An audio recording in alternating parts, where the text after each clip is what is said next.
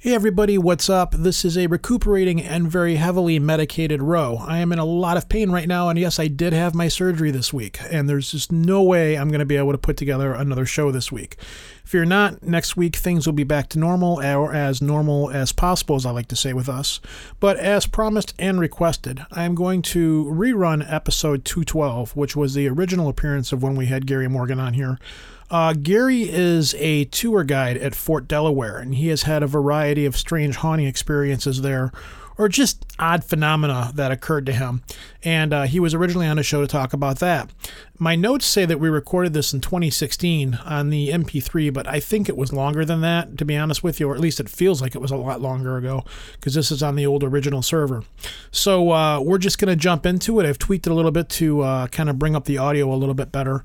But um, yeah, hope you guys enjoy it. And uh, if you've heard it before, sorry. If you haven't heard it before, then it's new to you. And uh, that's it. I'll see everybody next week. Take care. Peace. Vince, you said before you were waiting for a sign. What sign are you waiting for? Gozer the Traveler. He will come in one of the pre-chosen forms. During the rectification of the Vuldronaii, the Traveler came as a large and moving Torg. Then, during the third reconciliation of the last of the McKettrick supplicants, they chose a new form for him, that of a giant Slor. Many Shuvs and Zuuls knew what it was to be roasted in the depths of the Slor that day, I can tell you.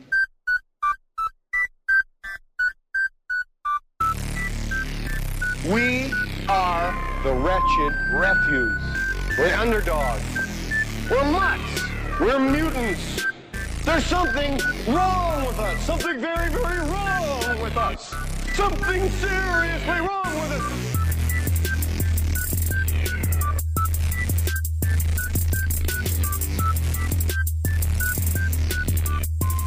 Hey, everybody, welcome back to Project Archivist and the recuperation from our shit show and our cannibalism show. Which we did get a lot of good response on the on the Fecal Matter show. It got a lot of retweets and a lot of good positive comments, which is crazy because that is the one show that's probably the most embarrassing one that I think we do. well, I'm afraid like I'll be like, hey, you know, this is our pod. Like when I when I find somebody when when I have on a show, I'll be like, here is our podcast, blah blah blah blah. And I'm always afraid that the listener is going to go and listen to that show and be like, do I really want to be on this podcast with these guys talking about this kind of stuff? So. Yeah, well, You know, and I'm like, I guess, like, no, no, serious. We want to talk to you, but you know, this we want to talk to you about this serious subject, and I'm always afraid they're going to go and find those episodes, and people not realize that those are the just those are the couple of shows we do, you know, every year just to have some fun and have a good laugh about things. So, anyways, yeah, I got a lot I of don't really worry about it too much I know you don't, but I do, because as we because you're anal like that. no, as you know, I've I've tried to have people on the show. I've requested interviews with guests before, and there's been a lot of times where it's backfired in our face off the air. You know, and people will be kind of you know they'll kind of be pretentious about it, or they'll go and listen to the wrong episodes, or they'll get the wrong impression about what we are and stuff. And plus, there's always that question. Well, what kind of show do you guys have? And me and you are like, well, um, uh, well, you see, uh, you know, so I'm always worried that people are going to go back and find those episodes when I'm like, if I'm there's a certain guest that I'm really trying to get. But I'm in the midst of trying to set up shows for next year. And having said that, me and you just looked at the calendar and realized that the next show we do will be the last show of the year because uh, the next following weekend will be Christmas Eve, and we're not going to record a show on Christmas Eve because we got family stuff. And the following show after that will be on because we only record on Saturday nights usually. And the following show after that will be New Year's Eve. And we ain't going to record a show on New Year's Eve, so we probably won't be recording again until January 7th. So one more show and then two weeks off, you know, which I'm probably going to. Uh, I know there's a bunch of things that I need to record for the show. I need to update our, our contact information buffer, and there's a few things out there I'd like to. Uh, I'd like to to re-record our promo for different podcasts, and I still want to get different podcasts and stuff on the show. And I've been talking to different people behind the scenes about getting them on the show. It's just been a scheduling flummox of getting it all worked out. Anyways, moving on tonight's show, we have um, Gary Morgan on. Gary Morgan is not an author. Gary Morgan is not, uh, he hasn't got any kind of books. He doesn't have any kind of a web page or anything. He is a member of the Project Archivist family. We've known the guy for a long, long time. He's been a friend of ours off the air on Facebook. Um, I finally had the opportunity to talk to him over Skype a couple of times, and uh, the guy is awesome. But the reason we have him on here is because he, for a while, um, I don't know if he's going to be doing it again or not. I forgot to ask him that, but he ran tours of Fort Delaware in Delaware Yeah, he said it was starting back up again. and he runs the ghost hunting tours there. He does historical reenactments, and uh, he has had firsthand experiences with hauntings in Fort Delaware. And uh, he had a lot of stories, and he's just a really fun guy. He is. I, I, I'm really glad that we made friends with him. I'm really glad he's one of the people that we picked up as, as He's a part brother. of our, yeah. Well, more so for you because you guys are both Masons. Yep. So, and you guys have got a, a different level of relationship just between that. Yep. Uh, so he um, he had brought up before. He's like, "Hey, listen, I do these ghost tours at Fort Delaware, and I do reenactments and stuff, and you know, I have firsthand knowledge about what goes on in this place." And I said, "Oh, really?" And uh, we hooked up and talked about it over Skype. And he's like, "Yeah, this happened, that happened, blah blah blah." And he's a real down to earth guy. I've got no reason to believe that what he says and his experiences didn't happen. He's not looking to make money. He's not promoting a website. He doesn't have a book. Um, he in no way whatsoever is going to profit from this, and he's definitely not an attention whore who wants the attention of putting this stuff out there. Sure not. And uh, he's just somebody we like. Talk, he like somebody we like talking to. So what we're going to do is it's been a long time since we've talked about the topic of ghost hunting and ghosts and things like that, and I kind of want to get back to this kind of stuff again. I kind of want to get back to our roots and, and start talking about more of this kind of stuff and more into UFOs. But as always, I don't want to approach this stuff from the typical ghost hunting podcast or anything like that. And what I like about this show is, again, this is a person's firsthand experience with somebody who works there and sees these kinds of things all the time and deals with these people all the time and has no financial gain out of this whatsoever. Salt of the earth guy, just telling his stories. So, uh, we're going to jump into our interview with Gary Morgan, and uh, we will see everybody at the other side. Yay, wee. Yay, we.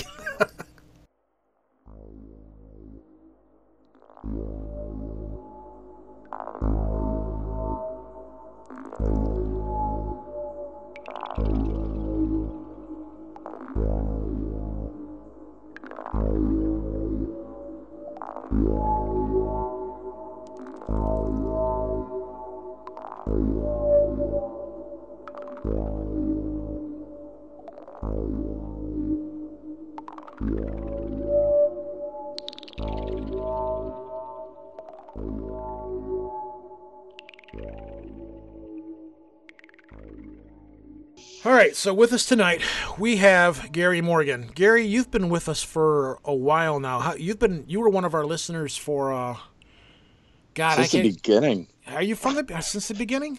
Really? Yeah, and I then I got really far behind and had to catch up again. But I was there when As you you guys do. first started because we were there Out of the gate. since TJ. Yeah. Yeah, that's right. Yeah, that that's right. You were one of the first people to join up on the page. That was way back in the day when we didn't know what the hell we were doing, as opposed to now where we only slightly know what the hell we're doing. Knowing what you're doing is overrated. Um, we've been shooting back and forth for a while, and you had uh, brought up several times. You, you're a very interesting guy. I, I get around. you, you lead Yeah, right. you lead uh, a very interesting life on many many levels, but we're only going to talk about one of them tonight. Uh, Right. for starters, you are uh, or were a tour guide at uh, uh, Fort uh, ah sorry Fort Myers. Is that correct? No, Fort, Fort Delaware. Delaware. Fort Delaware. Why did I say Fort Myers? It's a mental block. It's stuck in my head. Florida on your mind. I don't. Yeah, Yeah, which we is- all have Florida on our mind. It's cold out there. Yeah, I got I a hate that snowstorm. place. I got a snowstorm rolling in right now. But um, so you were a tour guide at Fort Delaware. Then you also ran the ghost hunting tours there. Is that correct? Yeah, I actually was a uh, coordinator of volunteer services, so I was actually a paid position uh, out there, and uh, I would take care of any volunteers that would come in. So if they're doing maintenance projects or doing historical interpretation, which is fancy for tour guide, or portraying different people out there in costume, things like that, I would manage all of that. But uh, yeah, it was. Uh, I did that for a couple years, and then I would also be out there in costume, and we kind of had this saying of "There's no such thing. It's not my job." So whatever needed doing, we did. So if that was being a tour guide that day, I was a tour guide. If it was, you know, pulling weeds or cleaning the floors, it was pulling weeds or cleaning floors. But that gave me a lot of time to be out there, not only by myself or with limited people, but also sleeping overnight out at the fort quite a few times, and led to a lot of very strange experiences. I, I guess I can go out there and say it's definitely haunted, but there's definitely there's definitely something going on out there. I've definitely seen, heard, smelled. So you have had actual firsthand experiences on Oh, your yes. own directly. Yes. So, okay. Now, before we go into this, we were talking a few nights ago when we were feeling out how we were going to do this, and you had mentioned that you work for an EMT service. Uh, you don't have to mention which one, but you did have a very funny, interesting story about a pleasant German lady that you picked up. Oh my goodness. And yeah, I uh, was what did she say? I was an EMT working in medical transport. So, you know, 911 services might bring them in. Someone has to take them home if the family can't. So, medical transport would do that. And in this case, I was taking a uh, a lady a rather long distance downstate. I live in Delaware. Uh, and uh, after just kind of sitting in the back with her for a while and talking, she's like, and I, to your German listeners, forgive my uh, forgive my horrible accent, but she's like, you reminded me of Bormann. I'm hmm. like, excuse me? She's like, your sense of humor and the way you talk and everything, you remind me so much of Bormann. Like, second in command under Hitler, Bormann. Yeah. What? I'm like, ma'am, I don't know how to take. Did you know him? She's like, I, I knew them all. I knew Hitler. I knew Bormann, Goering. She's like Spears. I knew I knew everyone. So it, after finally questioning her a little bit more, it turned out as a very young girl, she was a member of the Joy Division. Oh Jesus.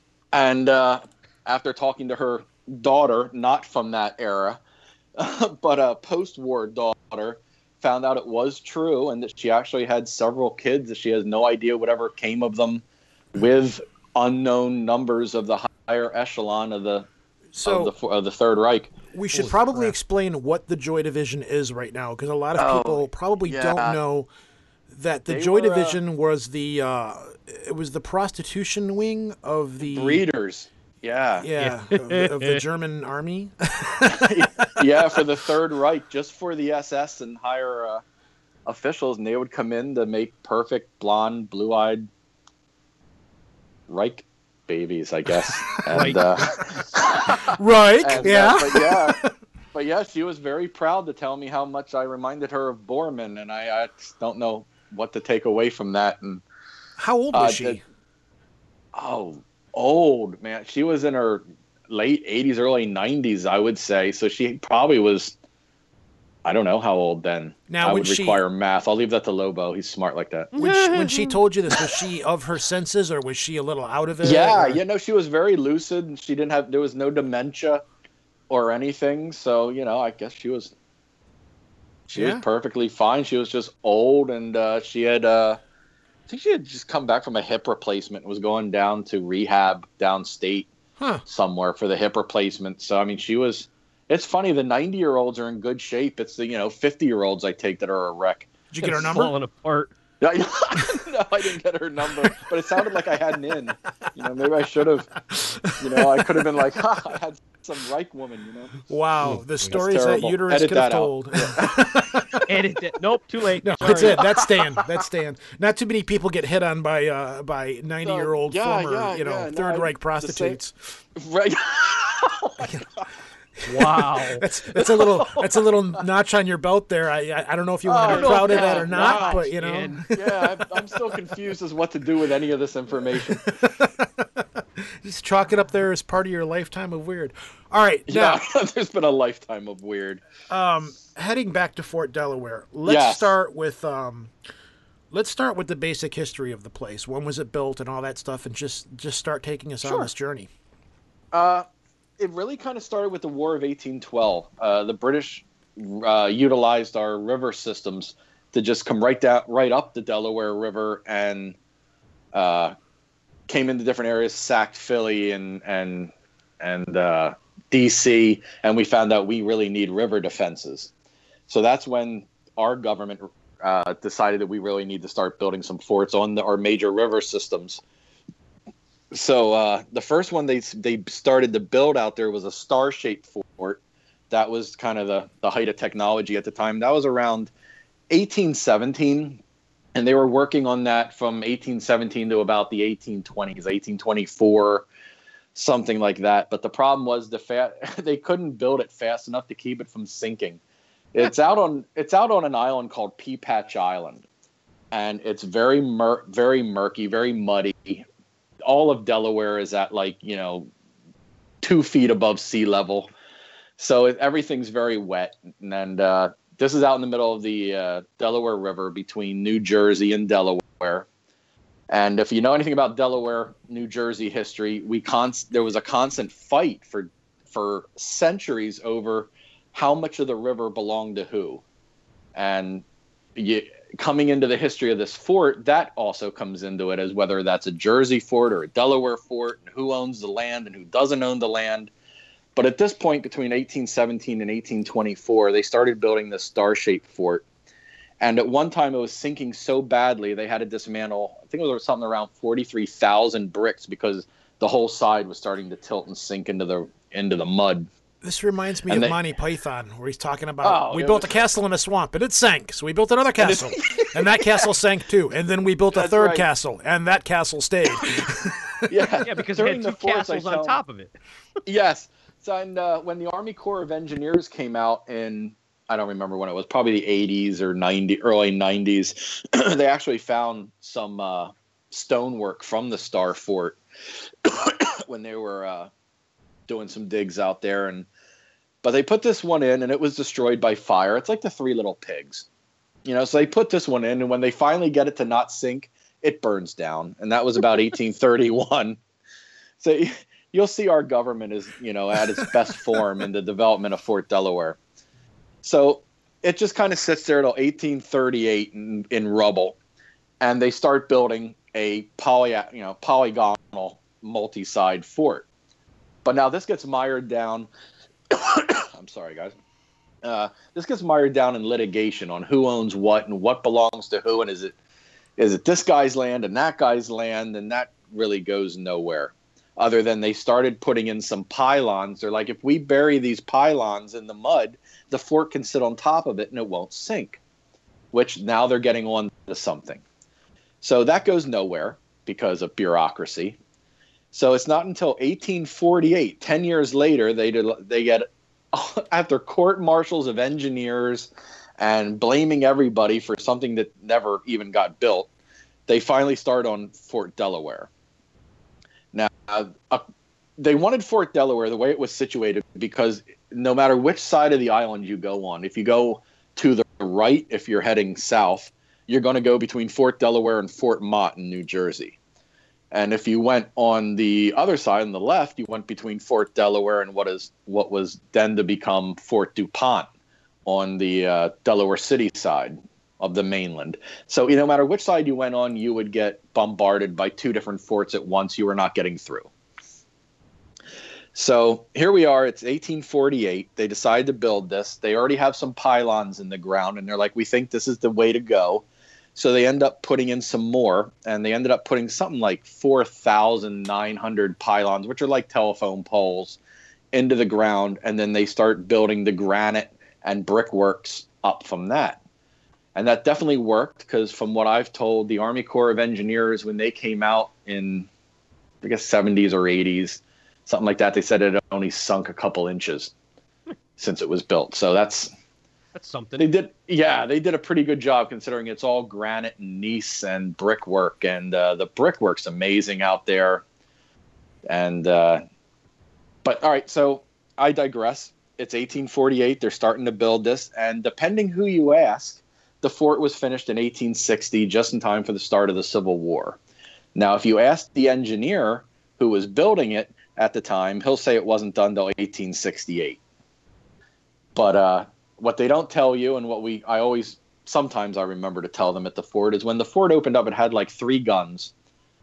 It That's was it? supposed, it had yeah, Didn't need a whole it lot. has yeah it, it has a draw it has a moat, but they forgot to bring the drawbridge, so they had to build a granite bridge across Oh To my put it- god!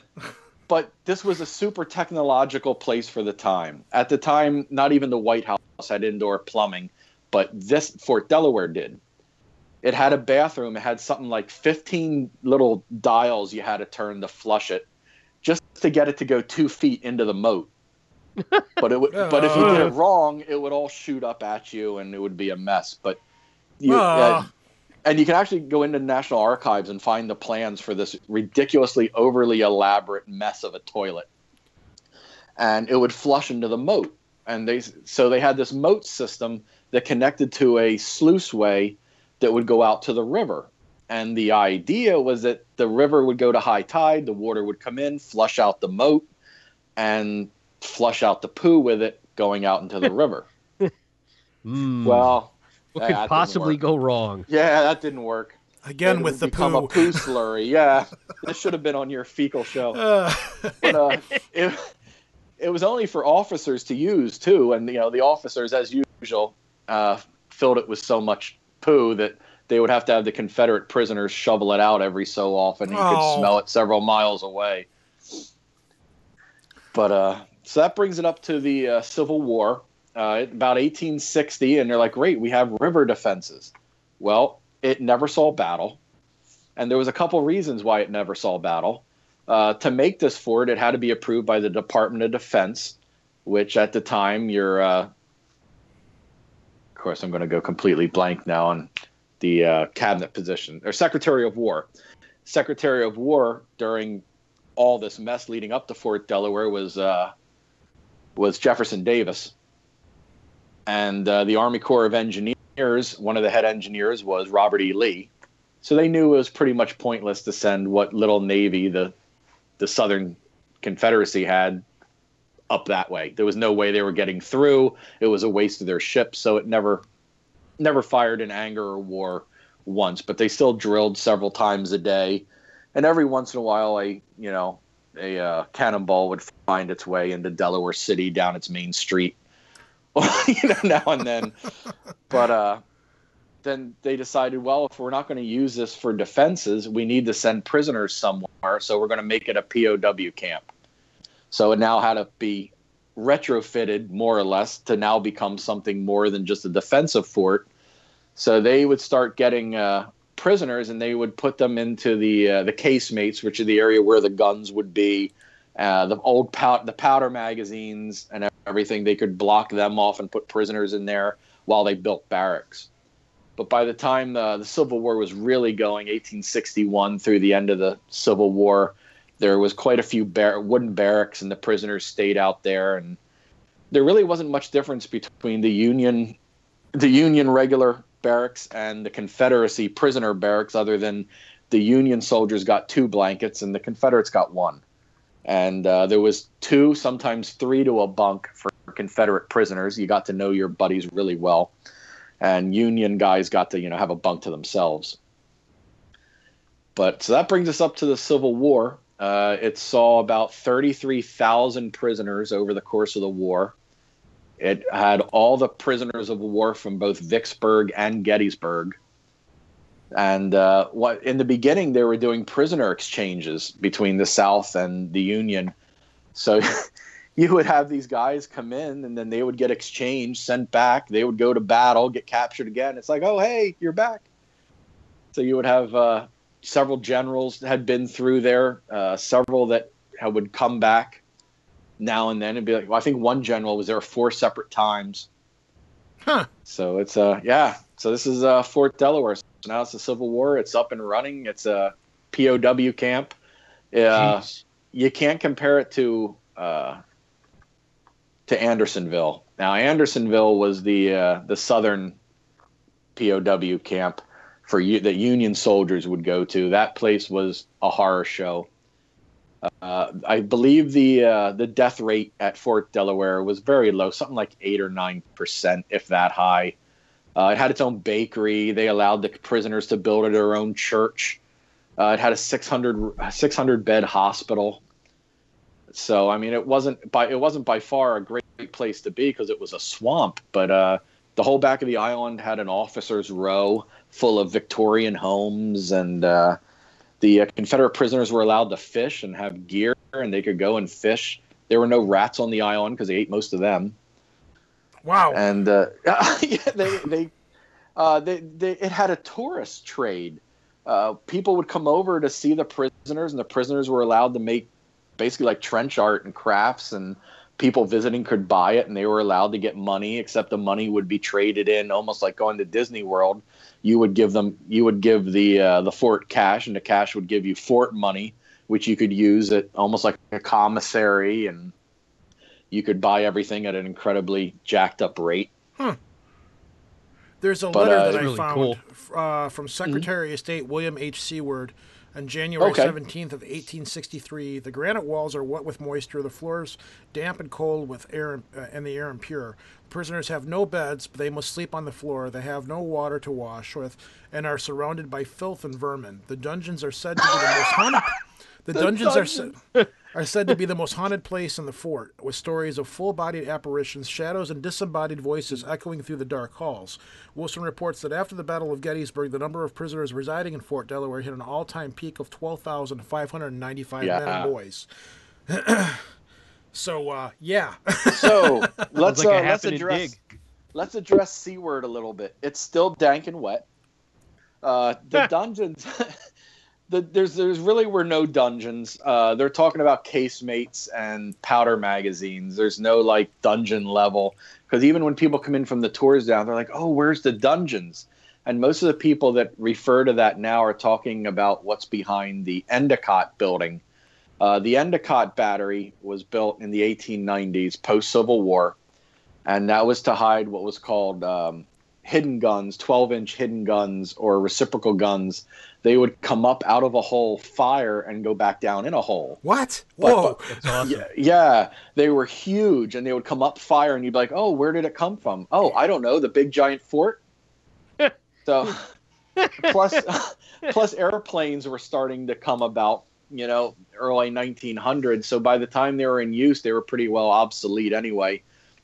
So there is an Endicott battery there at the fort, which is huge. They had to tear down one whole section of brick building inside the granite walls to put this monstrosity up. And I know I'm going to have friends saying, don't call it a monstrosity, but it's a big, giant cement monstrosity. But behind that, so when you can go these tunnels behind it and you start out in kind of 1890s on the left and Civil War on the right until you finally get all the way behind it. And it, it sits right on part of the parade ground. So there's a there's a section behind the Endicott battery that has grass. It's called the wedge, we call it, and that's where uh, a couple apparitions are seen back there on the second level above the wedge and uh, behind the Endicott battery. That's what a lot of people call the dungeons because it's so dark and there's literally stalagmites and stalactites, small ones, you know, but they're there. But uh, now it's kind of limited to go back there because uh, it's a uh, hiberna- a hibernaculum. Now there's literally thousands of bats living in Fort Delaware, back in that section, especially, and there is a there's a situation going on with bats in North America called white nose syndrome, which I think I had in the 90s. No, I'm sorry, edit that out. um, but uh, uh, it's white nose syndrome. It's a mold that grows in the noses of these bats, and it can be bad. passed by. Yeah, it's sad. Especially uh, Mammoth Cave was hit really hard. Isn't that So what's we act- affecting the free tail bats? It is. Yeah, it, it's a it's pretty devastating, and so we take a lot of precautions at Fort Delaware to make sure that people, when they come out of the fort to get back on the tram to go to the ferry to go home, uh, they have to walk through a solution that's pretty much just like detergent, and it just washes off any spores that are going to be on their shoes. They can't touch the walls, things like that. But that's just to protect the bats. Mammoth Cave has the same. A lot of the cave systems we have, but uh, yeah. So in the fort, not too many mosquitoes. We're pretty good. Awesome. You go into the back end of the island, horror show during the summer. I don't go back over there. So, So that's pretty much the history. You were also saying before that at one point the island, tying back to what happened with you earlier, that the fort was also used to uh, hold Nazi prisoners, correct? Uh, they there was a prison camp in Fort Dupont on the mainland, and that actually held some Nazi prisoners. And then they would come over to Fort Delaware to uh, do uh, work details, things like that, and then they would go back to uh, their uh, their camp there at Fort Dupont. There's not much left of that camp now, other than a watchtower and a couple buildings, a guard tower and a couple buildings. It's right next to a uh, uh, a guard MP station. Funny, funny enough. But uh, the, some of the, the Nazi prisoners that came over actually signed some of the walls up on the third floor. So we'll have like, and I'm making up the names, you know, like uh, Wilhelm von Gruben, uh, and then he'll put General Lee was here in 1943, something like that. But also, some of the first Confederate prisoners were kept in two rooms. When you come in across to what would have been the moat, well, the moat's still there, but what would have been the drawbridge, you enter an area it's called the Sally Port, and that's just basically entering the fort. And that was basically created to stop anyone invading the fort. Uh, if they got past the doors and the how you know the basically howitzer like uh, guns that were on either side. Don't take me on howitzer because I don't think they were invented yet, but um, I am no armorist. but um, they they had uh, guns pointed from both sides. So if you made it through the rounds that were hitting you from these Gatlings, that's probably a better term, that were hitting you, and you got into the Sally port, you had to get through two sets of doors, and there you would see stairs on either side that only went up to two rooms, a couple rooms on either side. They eventually became officers' quarters for Confederate prisoner officers, but in the beginning, the first Confederate prisoners were up there, and they signed some places up on those rooms too that we still have uh, um, their graffiti. And these guys took graffiti seriously. They carved it in the brick in cursive. Really?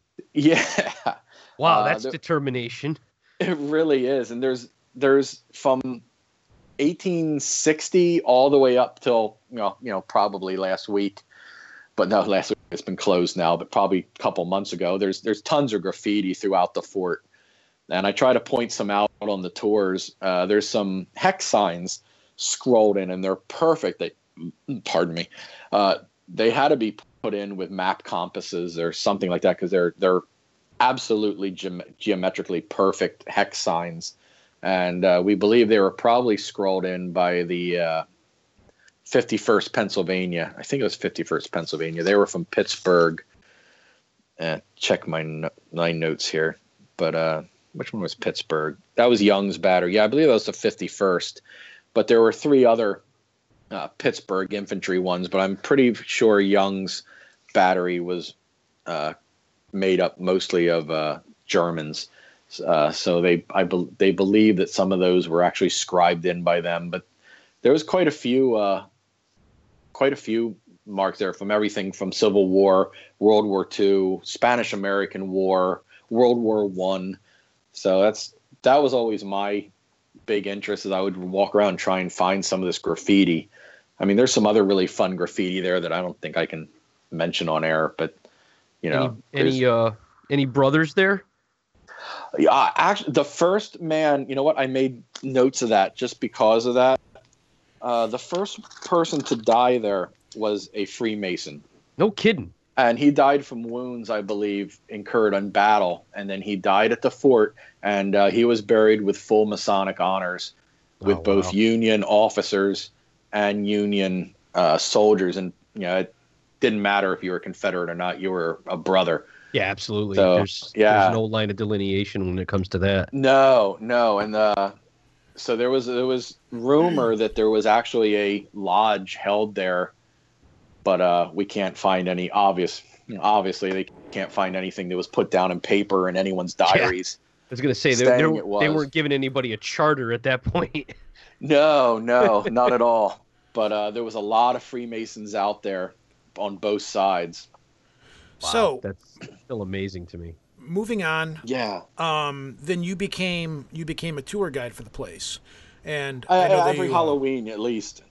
You also participated in Civil War reenactments there because I've seen your pictures on Yes. Facebook of when you're doing Civil War reenactments. Yes. Um, I guess let's just jump into the whole haunted thing.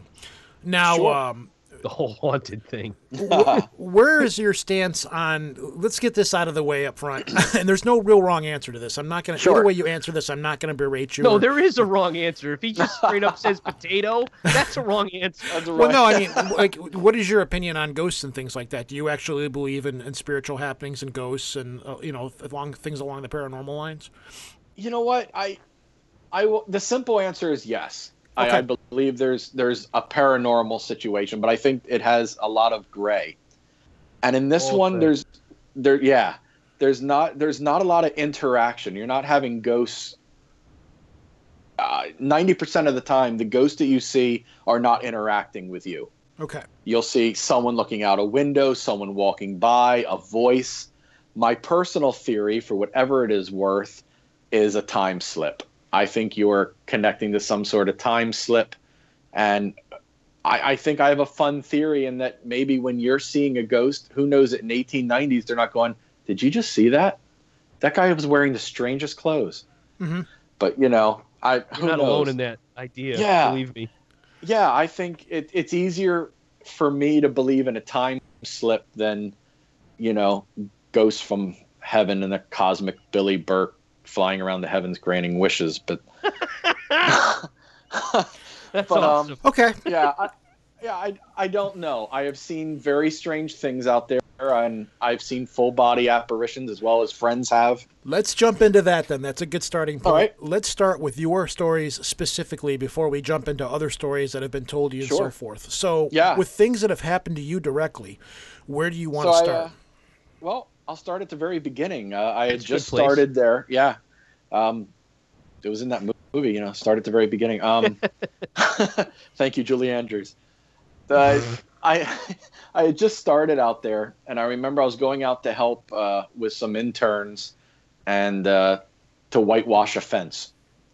So, you know, not, up, not romantic work. Yeah, right. I'm out there painting a fence, and the only people that are out there is myself and one intern and we're painting the fence and she looks over and she's like do you smell bread? What? Um yeah. What the hell? I do smell bread. It was thick as if you were sitting in a bakery which they had out there and uh, along with kitchens and bread ovens and things like that.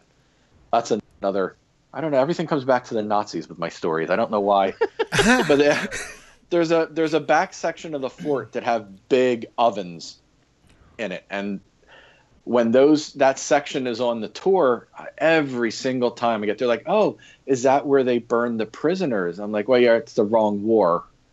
But no no it's they uh they would use it for what was called hot shot. They would actually heat the uh, cannonballs up and then fire them from the artillery and they hit a wooden ship that just would burst into flames.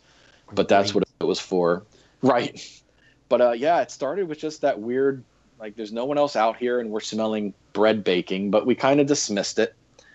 Uh, then it was probably maybe a month later but this time you know every once in a while i'd have to go out there if they were shorthanded and put on civil war uniform be a confederate or a union soldier and it was at the end of the day and everyone was up in the changing rooms girls guys whatever in their prospective changing rooms. And i was down again with like two or one or two other people waiting at the sally port for everyone to get ready go back out to the tram. The public was already gone and we just start hearing brrr, duh, brrr, the, these drums out of nowhere. And uh, one of the uh, guys that was volunteering sticks his head out. He's like did you hear that? He's up on the second level in the changing room we're like, yeah. He's like, that wasn't a woodpecker. I'm like, no, unless the woodpecker knows the call to assemble. I'm pretty sure that wasn't a woodpecker. But whistling, whistling is another thing that I we just heard at the last tour. I was taking a tour into uh, the one building that has the uh, the issue room and supply rooms, things like that. And uh, several people would be like, "Do you hear whistling?" I'm like, "Yeah, that happens here." You know, it's But funny it- you mentioned that about the bread. Not to cut you off, but something just popped in No, my that's head. right. I've read a lot of books on Civil War battlefields, and things of that area uh, era. I mean, and um, there's often reports of people smelling bread. You know, there's Really? yeah. I've, I've heard of that before. It's something we got to ask Joshua Cutchin about when we get him back on here to talk Oh, about his book, uh, The I would Brimstone have Deceit. assumed they would smell hardtack before they'd smell bread. Oh my god! I've read about I've the- had actually- hardtack. I remember when So uh, bad. way back in the day awful. with Paratopia, Jeff Ritzmann and Vaeni had gone and stayed at a um, a cottage on, on Gettysburg battlefield, and they had said Ooh. there that there was a there there was believed to be a ghost that haunts this cabin there, and they had said that they had smelt bread or baking cookies in this house. Wow. And I've I've heard never smelled cookies. I, I've heard stories of Civil War era, like battlefields and houses. Well, not so much battlefields, but uh, houses and things like that, where they continuously get the smell of like baked goods, like baked bread and baked Right. cookies and stuff. Oh, that's fascinating. So- I never knew that. When you said that, that popped into my head. It was it's, Yeah. it's really strange that. But when you think about Yeah, it, when was- you're when you're a probably a Civil War, you know, you're serving your time in the military and things like that. Their meals are made there, and that's probably Right. one of the, the biggest, you know, probably one of the most delicious smells that wafts through that fort. Uh, Yeah, You know? Yeah, it was. Um, meals weren't great out there, but at least you were getting them. Uh-huh. There was a lot of. There was a lot of. Uh, it was a little bit better than hardtack, but not much. You know, I mean, it wasn't. You were getting, you know, meat at least, and you were getting sliced bread, but it was usually stale because the Union soldiers got the fresh bread, and then you would get the stale as a prisoner, but it was bread. Mhm. But uh, yeah, they had a huge bakery out there, and so I wasn't surprised to smell that. Um, I think the the only I've seen two full apparitions when I was out there. The first one was if you want to see something out there, come out, sit somewhere, shut up, and just sit and wait. Because most of the time on the tours, there's so much going on. There's so many people everywhere that, other than on a few occasions, there hasn't been a lot of manifestation out there. Whereas on uh, the overnights that we would have for um, for uh, reenactment weekends, so you would have tons of these uh, different units come out. Confederate units would be down in the barracks that they rebuilt uh, for Confederates, and the Union soldiers would be up here, and we might have you know 50, 60 people sleeping over. But since we're all reenactors, which is you know a nice term for geeky larpers with real weapons, um, we would always sit in this one section between two buildings, and we would sit there and talk about reenacting. So it's like, oh, I remember when I was at the 150th anniversary of Antietam, and we're coming down through, you know, through the uh, artillery lines, and so I guess we're talking about the right things. And uh, I had gotten up to go to the uh, staff bathroom because you know I'm fancy and can use the staff bathroom, which which on a hot up. day is an event in itself. It's a uh, yeah, I got to take a, a, leak. uh, You'll have to excuse me. I've got my own private bathrooms over there. right know. with a fan in it. Sorry, you Yeah, guys that- got the outhouse over here, but uh, I'm special. That's so, uh, That's right. They can go up and use it. They're they're all compost bathrooms because you know we're on a swamp, a swamp island, and it has a fan in it. And I'm not gonna lie, you know, when you're in wool and it's a it's 98 degrees out there, it's it's uh the fan feels nice. I'm not gonna lie.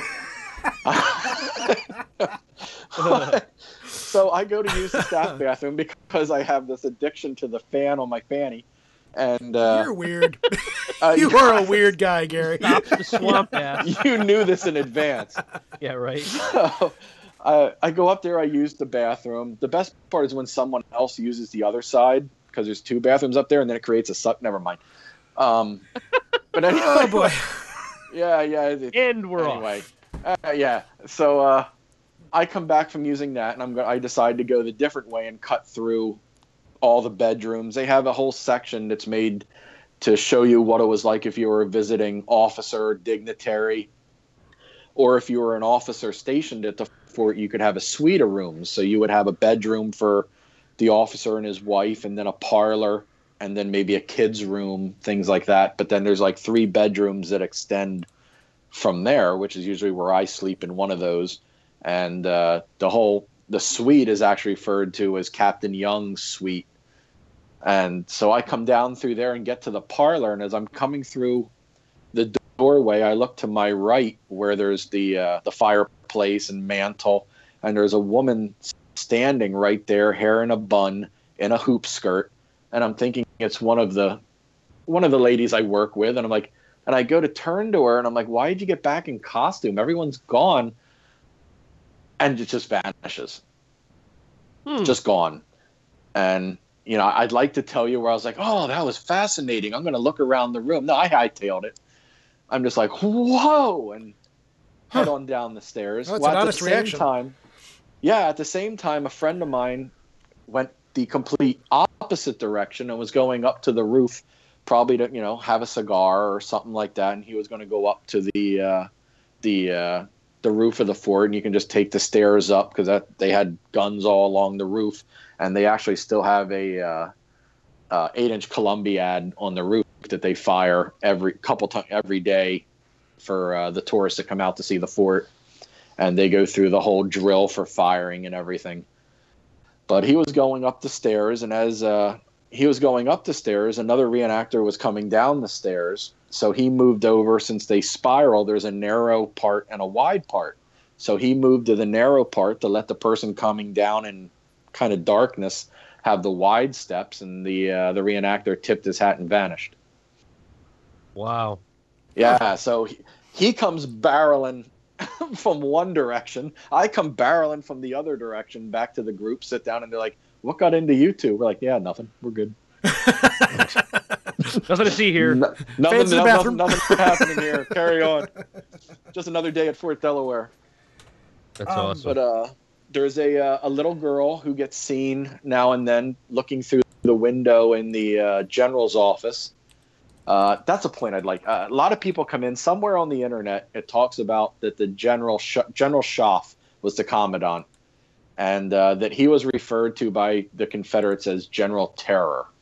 Well, this wasn't true. General Schoepf actually uh, became really good friends with one of the prisoners who was a secretary for Jefferson Davis and actually named his firstborn after him. So uh, he wasn't real anti prisoner. He tried to do everything he could for the prisoners, so he wasn't any general terror. But I don't know where that rumor all came from, but I hear that almost every tour. They're like, oh, is this where General Terror's office is? I'm like, no, it's General Schoepf.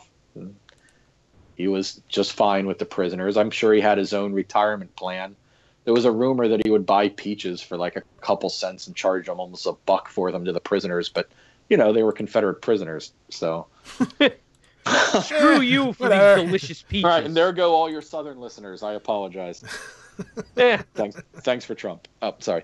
Um, yep. Better edit said. that out too. Yeah.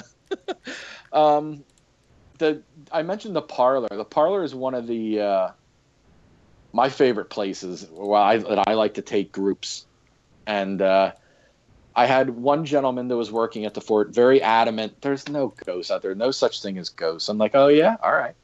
Wait till the next overnight, and then come sit with me in the parlor.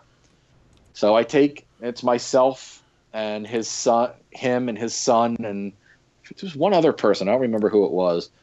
And we're sitting there just at the little ta- little table. There was no seance. We're just sitting at the table. And I'm like, just give it a little while. We'll sit here and be quiet. And then you could just start hearing the shuffling, shuffling and up and down the stairs and shuffling at the bottom of the stairs. And no one was there. But you could hear people clop, clop, clop, clop, clop, clop, clop, clop, clop, clop, clop, clop, clop, clop, up and down the stairs, up and down the wooden stairs. Except the wooden stairs have been gone since World War II and they're metal No kidding. which when you walk up, it's a clank, clank, clank, clank, clank, clank up these uh, pretty much almost like diamond plate like quality stairs. So it's a much different sound than the sound you hear sitting in the parlor.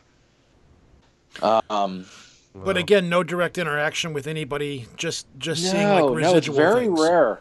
You'll hear now down at um, that's in one section. Uh, another section in the where you have the issue room. Uh, there's stairs again, metal since World War II that lead up to where the dressing rooms are and changing rooms. Um, down at the bottom of that, there's uh, you'll you can hear uh, ropes creaking and things like that because there used to be a uh, real big kind of um, what's the word for rope rope systems for lowering up and down artillery uh, and supplies because that was a supply building and there's a big you know hole in the ce- hatch in the ceiling above you and everything. And if sometimes people have heard the creaking of ropes and pulley systems and everything going in through there. Uh, again, you'll hear people walk. That's where a lot of the whistling is heard, right in that hallway.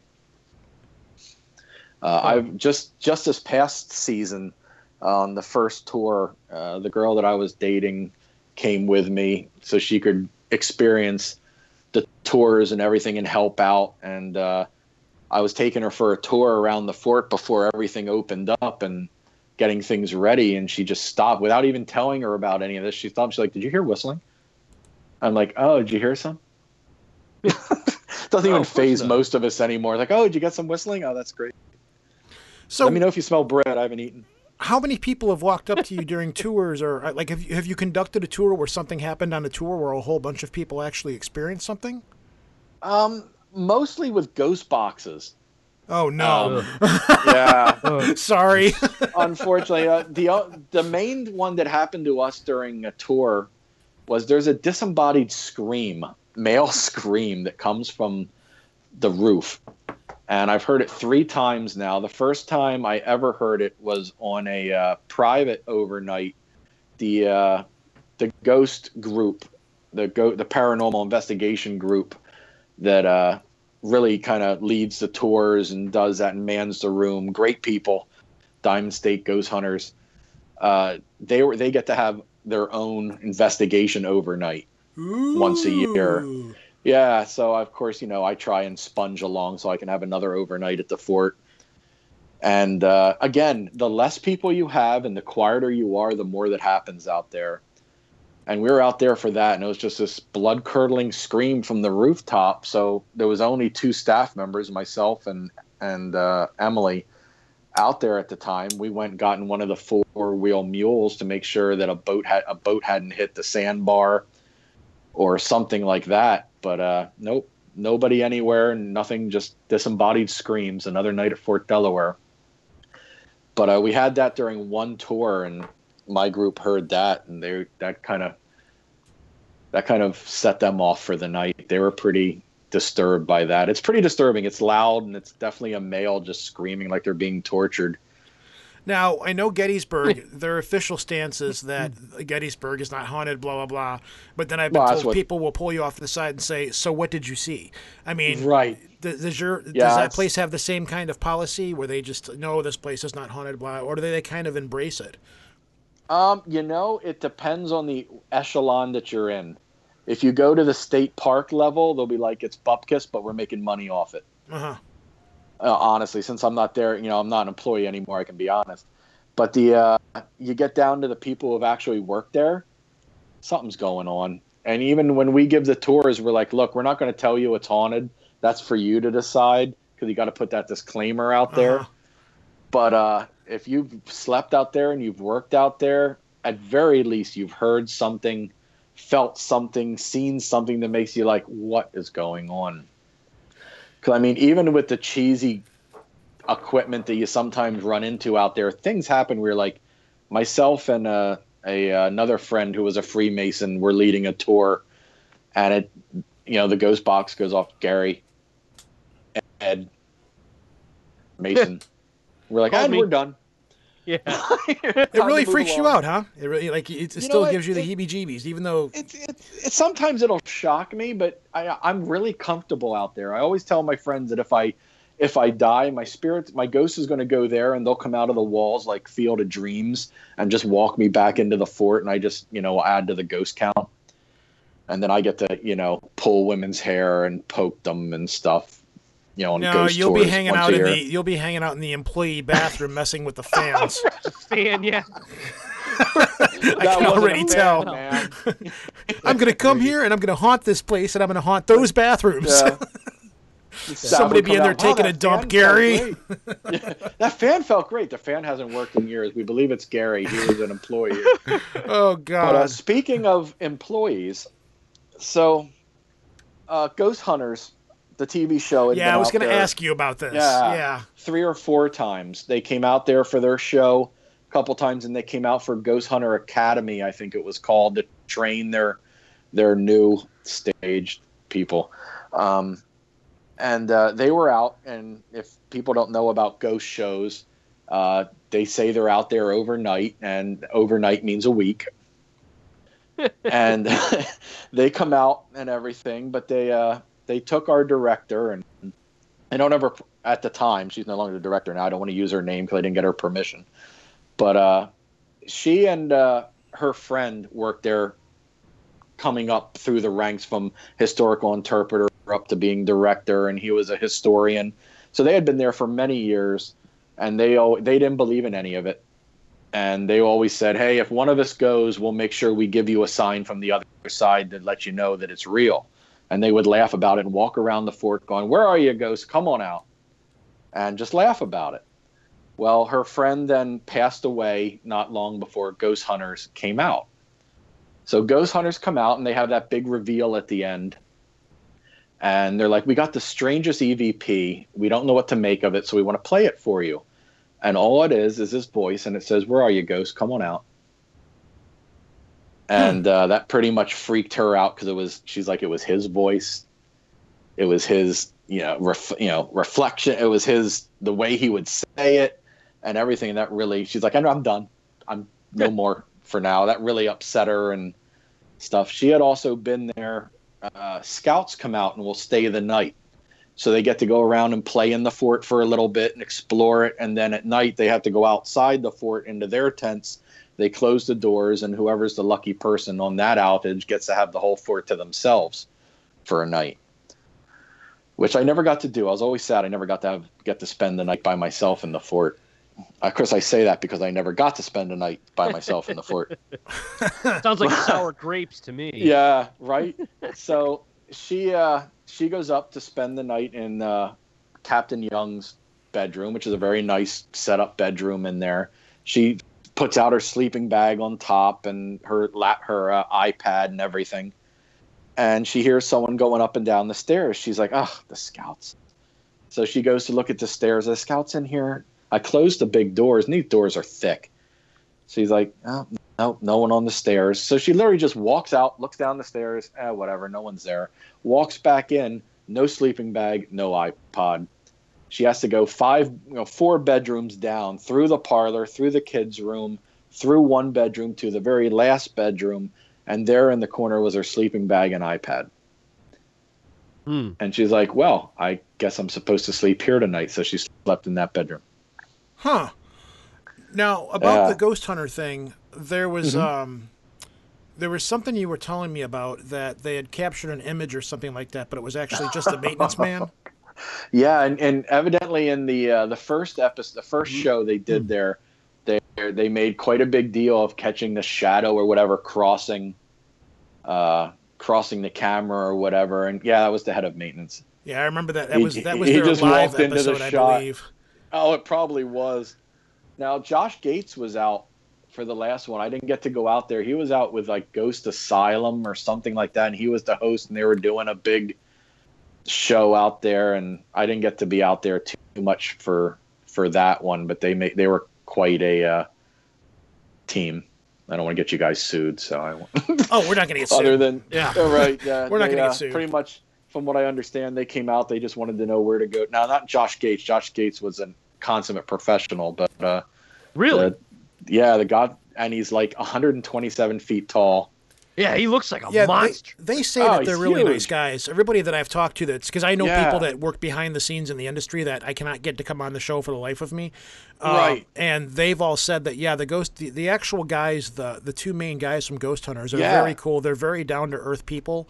Oh, and yeah, one yeah, of the yeah. reasons I got out of it was because there was so much stuff that was being twisted and done strange and done yeah differently. that's that's that why they john just kinda- zaffis got out of um doing uh uh haunted collector i mean he tried to put off doing these shows for so long for those very same reasons and then he did haunted collector and they just wanted him to sensationalize stuff and he wouldn't do it so Because I know, actually least- know a guy that for a while did have a ghost hunting show of some kind or another. It was on an Mm-hmm. off. It was on an off cable network, and uh, right they have stipulate like he, like you'll go on the show and they'll say, "Well, we want you to go in there and tell these people that this house is absolutely haunted," and Right. they were like, "Well, no, we don't think it is haunted." But they'll go in Yeah. there and they'll re-edit the audio where they'll show their face and then they'll show the person, and you'll hear them say something that they didn't say. They'll re-edit the audio in such a way.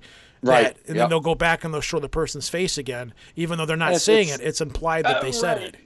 you know? right and it's uh it's sad because it really takes away there are some like the group that is out there they call they consider themselves debunkers not ghost hunters They're like Yeah. we don't come to your house to hunt ghosts we come to your house to figure out what's going on if we can't explain it then it is something unexplained Yeah. so that's why i have a lot of respect for gina and that group and and uh, why they've got the state you know an okay from the state to come out and do it because they're not making a disgrace of it Yeah. they're not they're not trying to you know lead you into anything you don't believe. It's for you to figure out. And if, you happen to be there and the rocking horse in the kids room starts rocking or Does that happen a lot? um i haven't seen it. Other people have said they've seen the uh, rocking horse rock. I don't like that room. It's the only room in the fort of the rooms where you can sleep in that i will not sleep in. I've never slept in the kids room. It gives me the jeebies. It's the only place in the fort that gives me the jeebies. I don't know why but i will not sleep in that room. I hate it I just I hate it. I've got some notes here. You had mentioned Mm-hmm. something about moorhounds being sighted out there before. Oh, um, What is a moorhound, and what do you mean Well, by big a dog. There, Yeah. yeah. there's stories of uh, in the moors of England that you'll hear these howling dogs when there's no dogs. Black Uh, Shuck. Yeah, at the end of uh, at the end of the day, uh, we we get on the on a mule, you know, four wheel uh, jeep like thing, and we go and we do the back trails all the way around just to make sure everyone's off the island if the public because some I'll put it this way: some people come to Fort Delaware and get you know a little overly excited and decide to go out on the, the trails and do more than hike. You're going uh, to get a little bit randy, eh? yeah, yeah, yeah. A little, little something, something going on there. So we just like to check the trails, make sure people didn't miss the time to go home bell and things like that. So myself and a friend's son get on the mule and we go to the go around to the the back and uh, go through the trails and everything. And as we come around the the corner, you pass the uh, barracks. They built an exact duplicate from the uh, archives of what the uh, prisoner barracks looked like on the exact spot that a prisoner barracks were were at the time to show you what that was like. So we pass there, close and lock that up, and then we continue down the trail into the woods, which there weren't woods then that would have led down to officers' row and the hospital and things like that. But the uh, the uh, the ground that you're on now is eight to ten feet, sometimes even higher than it was in the 1860s. Uh, they they did dredging of the river because right across in Delaware City is a refinery, so you got big oil tankers coming through there, so they had to dredge out a channel. Otherwise, it's really you know you fall off the ferry, just stand up. It's like three to four feet, sometimes five to six at high tide. But Wow. but uh yeah anyway we go around and we come around this corner and we both kind of start and you know ah as we come around the corner and then we have that uncomfortable two guys standing there going what did you see uh what did you see "Well, you first but uh we, we both saw this old confederate man just standing by a tree stump and it was literally again maybe lasted two seconds and then it's just gone. It doesn't fade out. It doesn't blink. It's just gone. Hmm. Enough to startle us. So we just like, yeah, yeah, this part of the island looks clear. We're good. I think we'll turn. and we're done. Nobody here. banging here. and we're done. Yep. So we just kind of turn around and head up, and our next stop would be to go up and lock the bathrooms because there's actual, you know, real facilities with sinks and bathrooms and stalls and stuff for the public. So we go up there, and as we're going up there, we start hearing these these dog howling, and there's no dogs out on the island. So that's uh, every once in a while you hear these dogs howling. You'll hear them at night, and uh, we're about a mile from uh, the Delaware City, Delaware side, and probably not quite as much, maybe three fourths of a mile to a half mile to the Jersey side. Maybe it's a full mile. I don't know. But we're we're smack dab in the middle. We're pretty out there. You're not going to hear a dog howling from either side of the of the mainland. So that was kind of creepy. uh, the the hounds. But I always call them the moor hounds because in England they have these stories of these these red-eyed, glowing hounds that patrol, you know, that, that roam through the moors of of uh, England. Wouldn't know anything about him. Uh, yeah, right.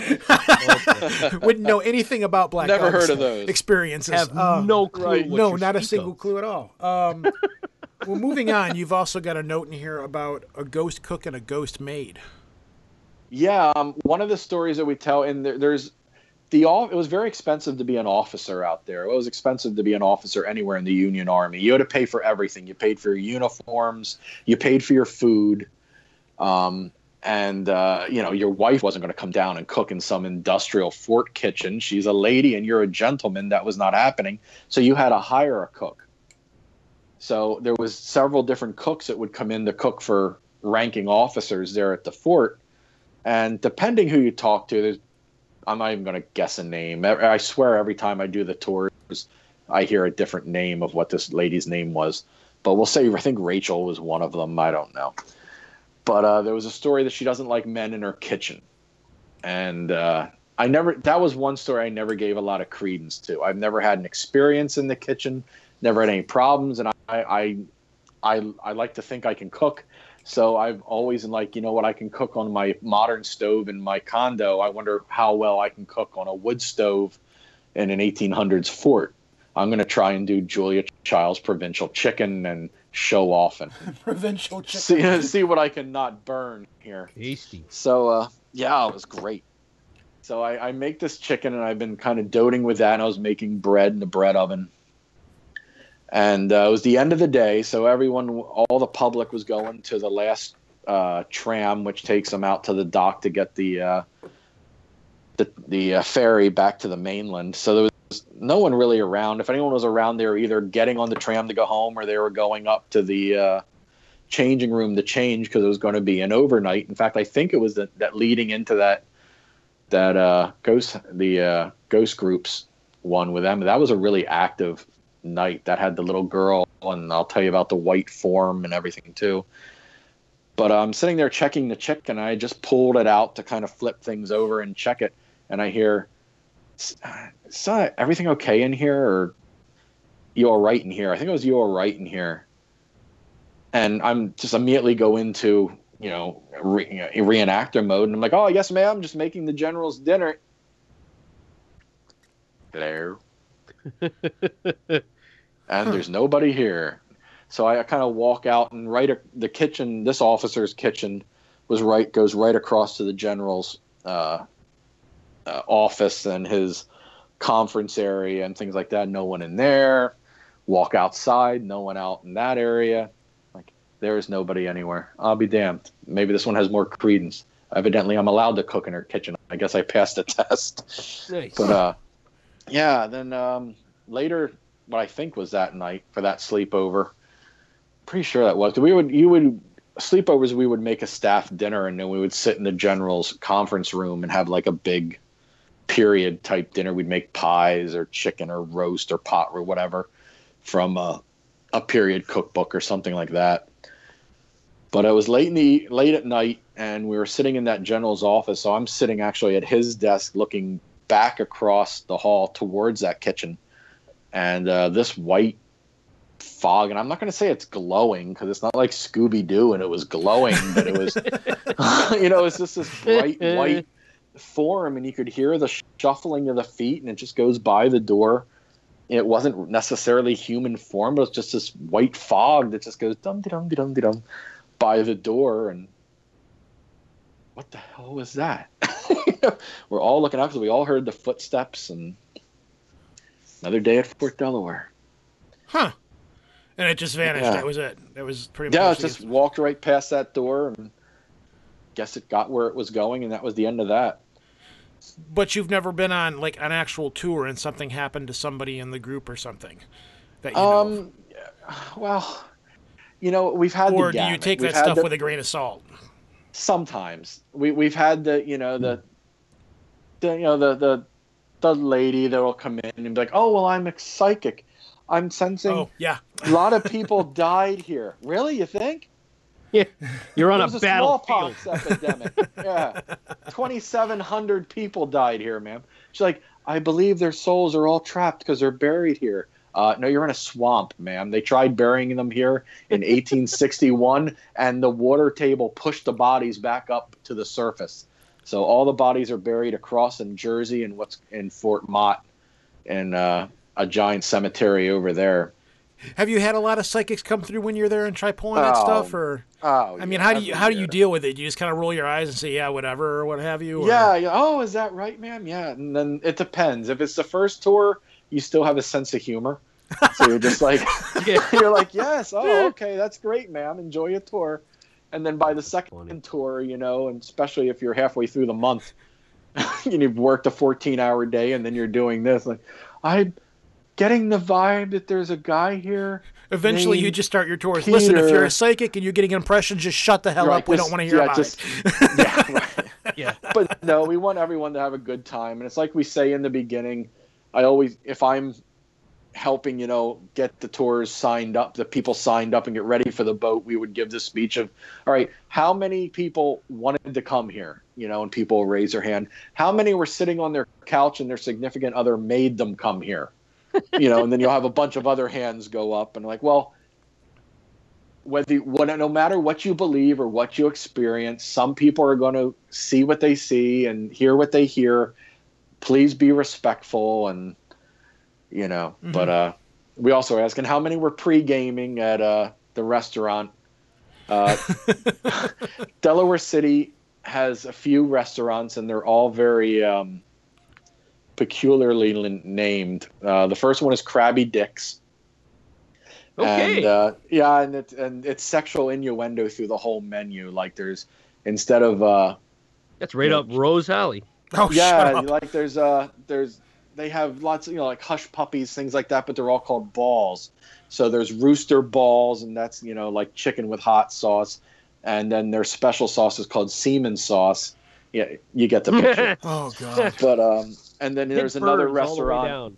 Right. The main street in Delaware City is called Clinton Street. So he opened another restaurant called Lewinsky's on Clinton. Oh no! Oh my no. god. That's awesome. It is. But uh, so yeah, we have our share of people that come over that decide they're psychic or they they're really drunk or, but that's really the rarity. Most of the time, it's just people coming over. The groups that drive me nuts are it's like, all right, now who wants to hold the K two meter, K twelve meter, or who wants to hold this? I'm like, uh, I got something for you to hold. it's like really, you just paid fifty dollars for this tour. Do you really want nothing out of it? Come on, Eh. play play a little. You know, who wants we've to use got a a- dowsing rod? We've You got know, a fort in downtown Detroit. They don't do ghost tours anymore. They they they they did an event once a year where they would have you could go down there and they had a local ghost hunting organization that would run it and you could go down there and you you know you could go and listen to Sure. the conferences stuff and then you could they would give you a night where you could walk through the whole place with your K2 meter and your your all your different K2, things. that's. And uh me K and a few is a mountain. Jeez. yeah. Yeah. And, uh, we uh, Right, right. Me and a few listeners went down there and we did a big meetup there and we walked through it and they were like listen fort, fort wayne detroit has never actually seen any kind of actual action or anything like that Yeah. um, they're like that we know of this place isn't haunted there was a picture of a shadow person that was taken of course it's the grainy photo of like a shadow you know and you're like oh Right, okay you know right. whatever bright Like, blah, blah, Sam, squash. put this hat on. Yeah. Stand So- over there in the dark and run. yeah. and uh, we, you know, so we walked around, and there was all these different. It was like every ghost hunting group uh, within the city at the time Of was course. there, and I met some really cool people there. Some of those people I'm still friends with to this day. They some of those people listen to the show. Um, but they, you know, they told you up front. They was like, "Yeah, this place really isn't haunted, but we're doing this because we're trying to get money to keep this place preserved and all that." Well, since then, the leadership in Detroit has changed and the situation has Right. changed. They no longer let the groups in there. But while we were there, every every knucklehead on the planet had some kind of a device in their hand, be it a Oh, Frank's yeah. box or uh, Oh, yeah. an EMF meter, Yeah, and Mel meters, everything. yeah, just all this stuff, and these people were all walking around, and it, looked like it, it looked like a bad Ghostbusters cosplay convention. and you have um, that. you know, and there it, it was it was it was nice to walk around there and stuff. I was like, all right, I'm gonna be respectful because all these people are here and stuff, you know. Right. And uh, Yeah. But yeah, there was a lot of people just walking around. And the funny thing is, is there were so many people there. You would have a guy five rooms down, and another guy four rooms over, and a guy down below you, and they were all like, "If there's a ghost here, could you please make a noise or something Uh, like that?" yeah, And the problem is, it's too. like, yeah, you know, there's so many people here doing this right now that even if you do get something and it comes up on your recorder, you can't trust any kind of evidence. you can't. You There's get- so much noise. Yeah, because there's so many people here, and, you know, and The it, windows rattle in their casements all the time, and they'll be like, oh, "I heard a bump. It's a bump." They responded. I'm like, "No, there was wind." And I looked at one guy. He had a an, an EMF meter. I'm like, "Do you know how to set that?" And he goes, "Yeah, you just turn it on, you know, and off you go." Oh, and I'm like, dear. "Do you know how to take especially a if base?" it's a tri meter. yeah, and I'm like, "Do you know how to take a baseline reading or anything like that?" He's like, "What's that?" Yeah. I'm like, "Oh boy." I'm like, "You have to get a We had- a reading for the what's in the area to go off. If you can't just turn it on and go, you know." We had we had one gentleman that came in this one of my tours this season. He had a, uh tri-field meter, and I'm just like, um, you realize that picks up human electromagnetic waves, right? So no matter where you put it, that's going to go off at Mhm. least to some extent. He's like, oh. I'm like, if you're going to buy the equipment, at least understand and know how, to, use, it your equipment. exactly. Um, Yeah, one of the things I exactly. explained to them because they'll get excited. They'll be like, "It's going off." I'm like, "All right, look on your K2, see how it's rhythmic from zero to like red on a constant rhythm. That is picking up a signal beacon, and I'm pretty sure if you go out and look out that window, you're going to see a uh, either a cargo ship or an oil tanker going by, and lo and behold, there'll be one. They'll pick up a signal beacon. So you, you you've kind of you kind of learn where to be like, all right, that's a signal beacon because that's just a rhythmic one, and now it's going to start getting farther and farther. Now I have met away. people that do know their shit and go, "Yeah, this is Oh is." yeah, You know, those people I'll sit and listen to, like, all right, well, you at least, I'm not sure if what your device is, is going to pick up what you're looking for, but you at least have a good idea of when you're picking up a Oh, cell yeah. phone signal or when you're picking up an electrical outlet and stuff.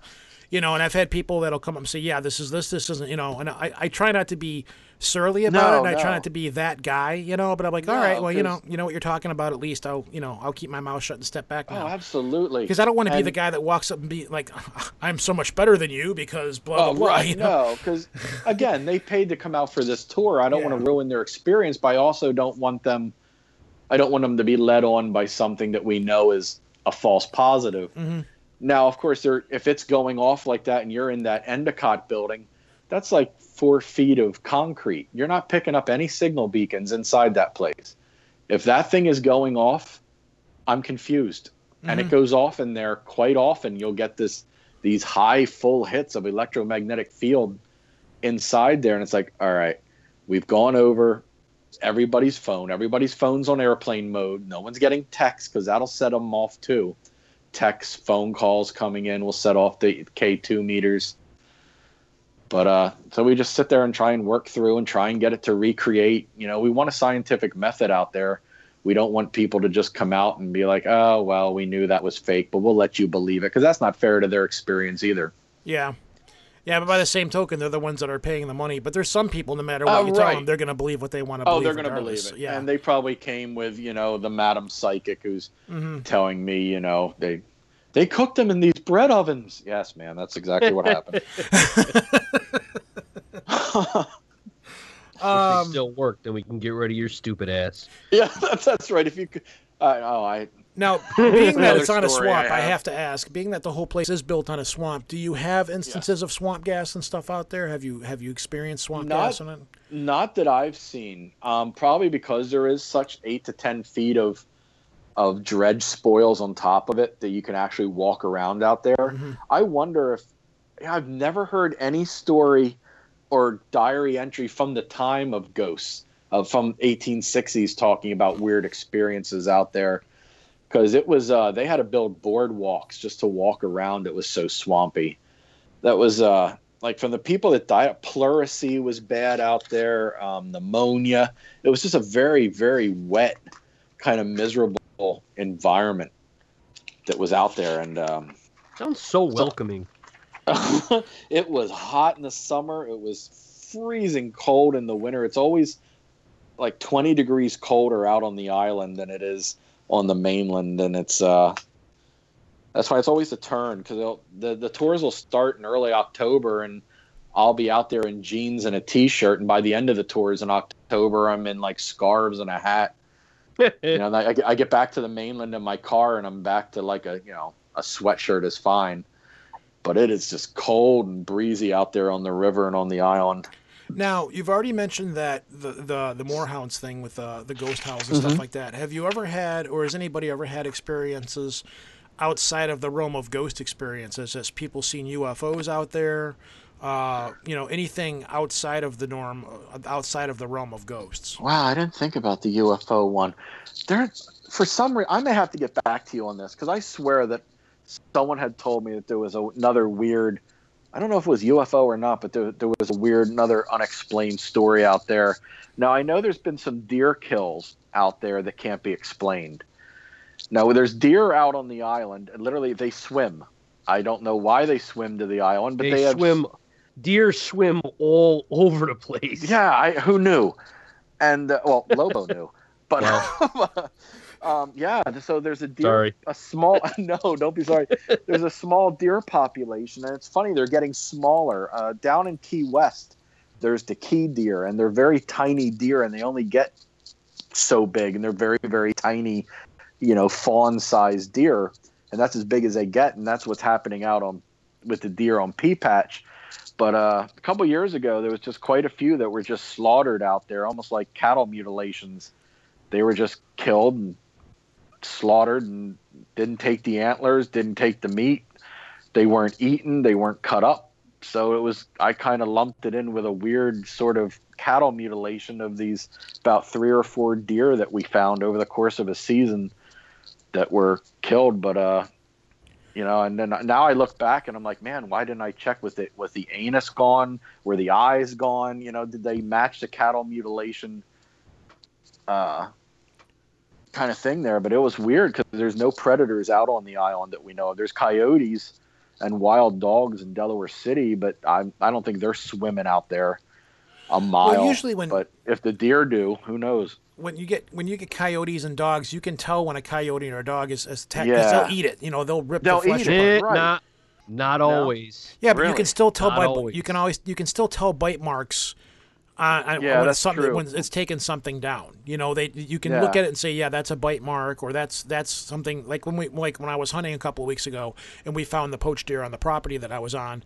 And Mm-hmm. my buddy goes, "Those are coyotes," and I'm like, "That's not coyote. Those are knife cuts through there, and those are knife cuts on Right. the back strap, and the guts. It's been gutted and so forth." Whereas if you look at something that's been attacked by an, an animal, you'll you'll see bite marks and teeth marks because coyote don't walk around carrying knives. You know, at least maybe not. I don't know. Maybe in Delaware City they do. Yeah, I was don't saying know. maybe in Yeah. Detroit we do, but Detroit they probably do. I cut you, man. uh, I cut you.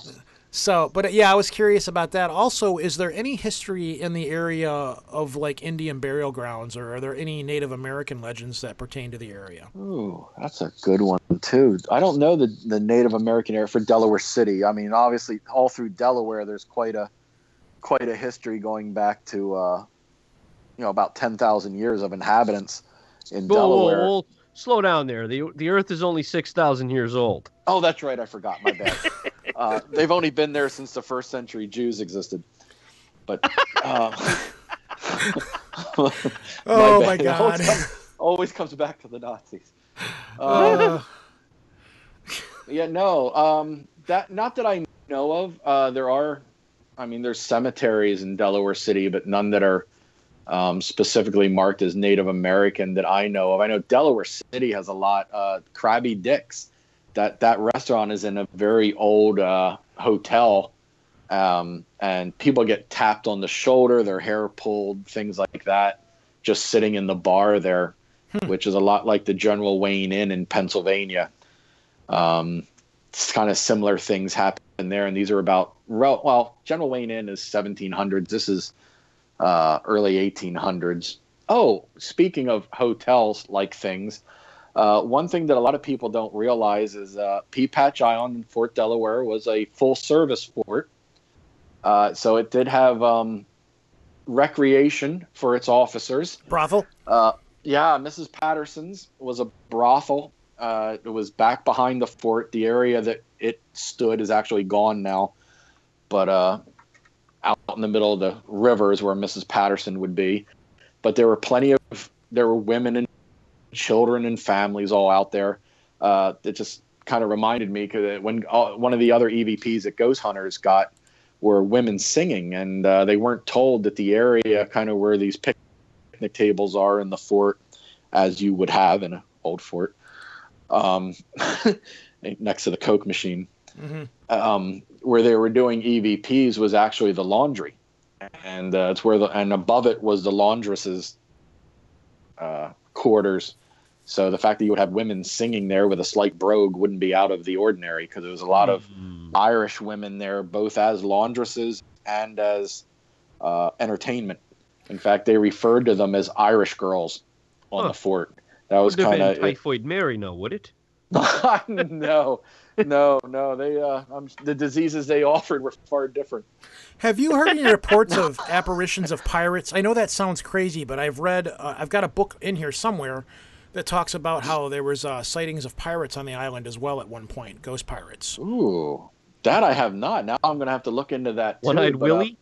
pirates just around the around the river uh, downriver is old newcastle the town of newcastle and uh, that was a favorite stopping point of both captain kidd and uh, blackbeard they would come in there to drink so it wouldn't surprise me i the area that i live in newark delaware is part of what's called the uh, triangle or the also the wedge and it was a section between maryland pa and what eventually became delaware delaware was part of pa they love hearing that here, just like when I tell people in West Yorkshire that they're really all just Scottish. Oh They- no. yeah, they get very mad up there.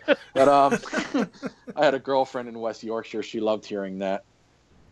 I But in this triangle area, um, no one would take ownership of it.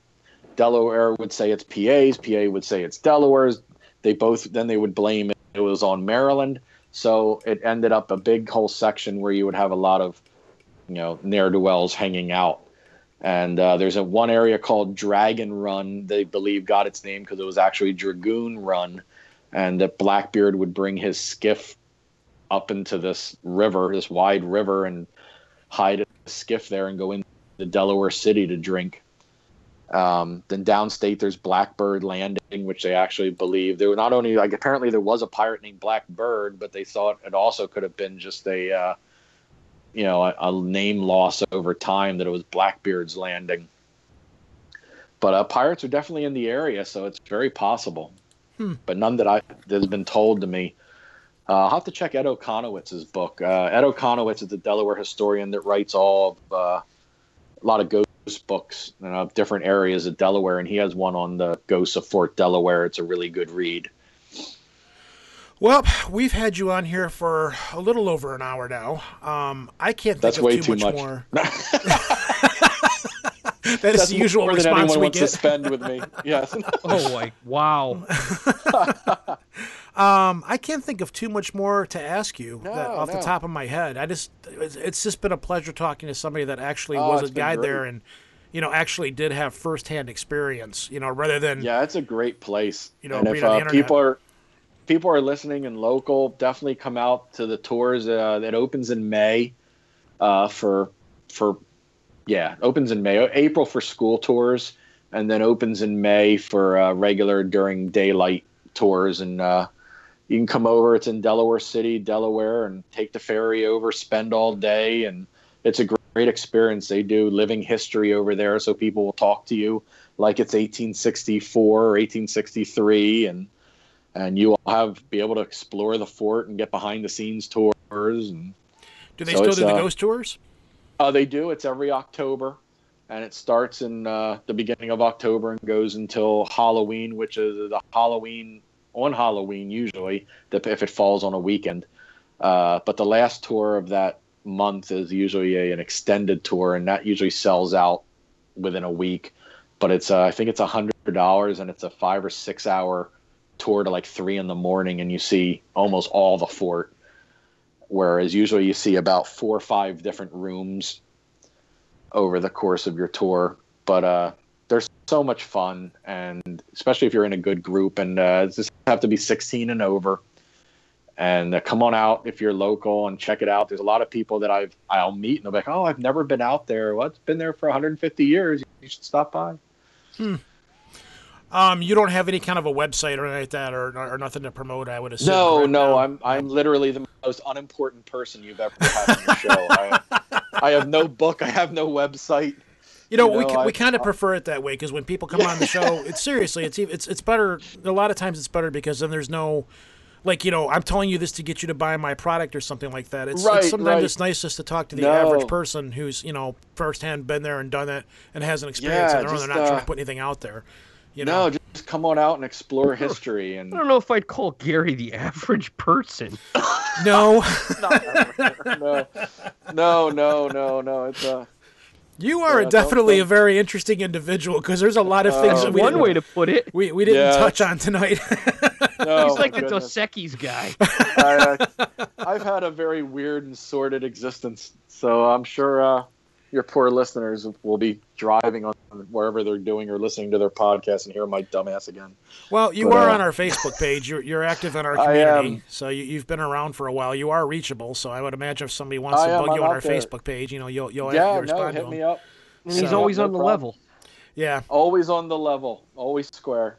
Absolutely. So uh, we're gonna let you go. Thank Yes. you for coming on here and talking about this. It's been a lot of fun talking with you. Oh, thank you guys. This has been a blast. Yeah, it's it's Yeah, it's it cool. fun. You know, it's a lot of fun talking to you and hearing this stuff. We we've been trying to pull this off for a while, but as always, scheduling is weird with us. So Well, you you, know- know, you guys are popular and important now. oh You're god, all- no.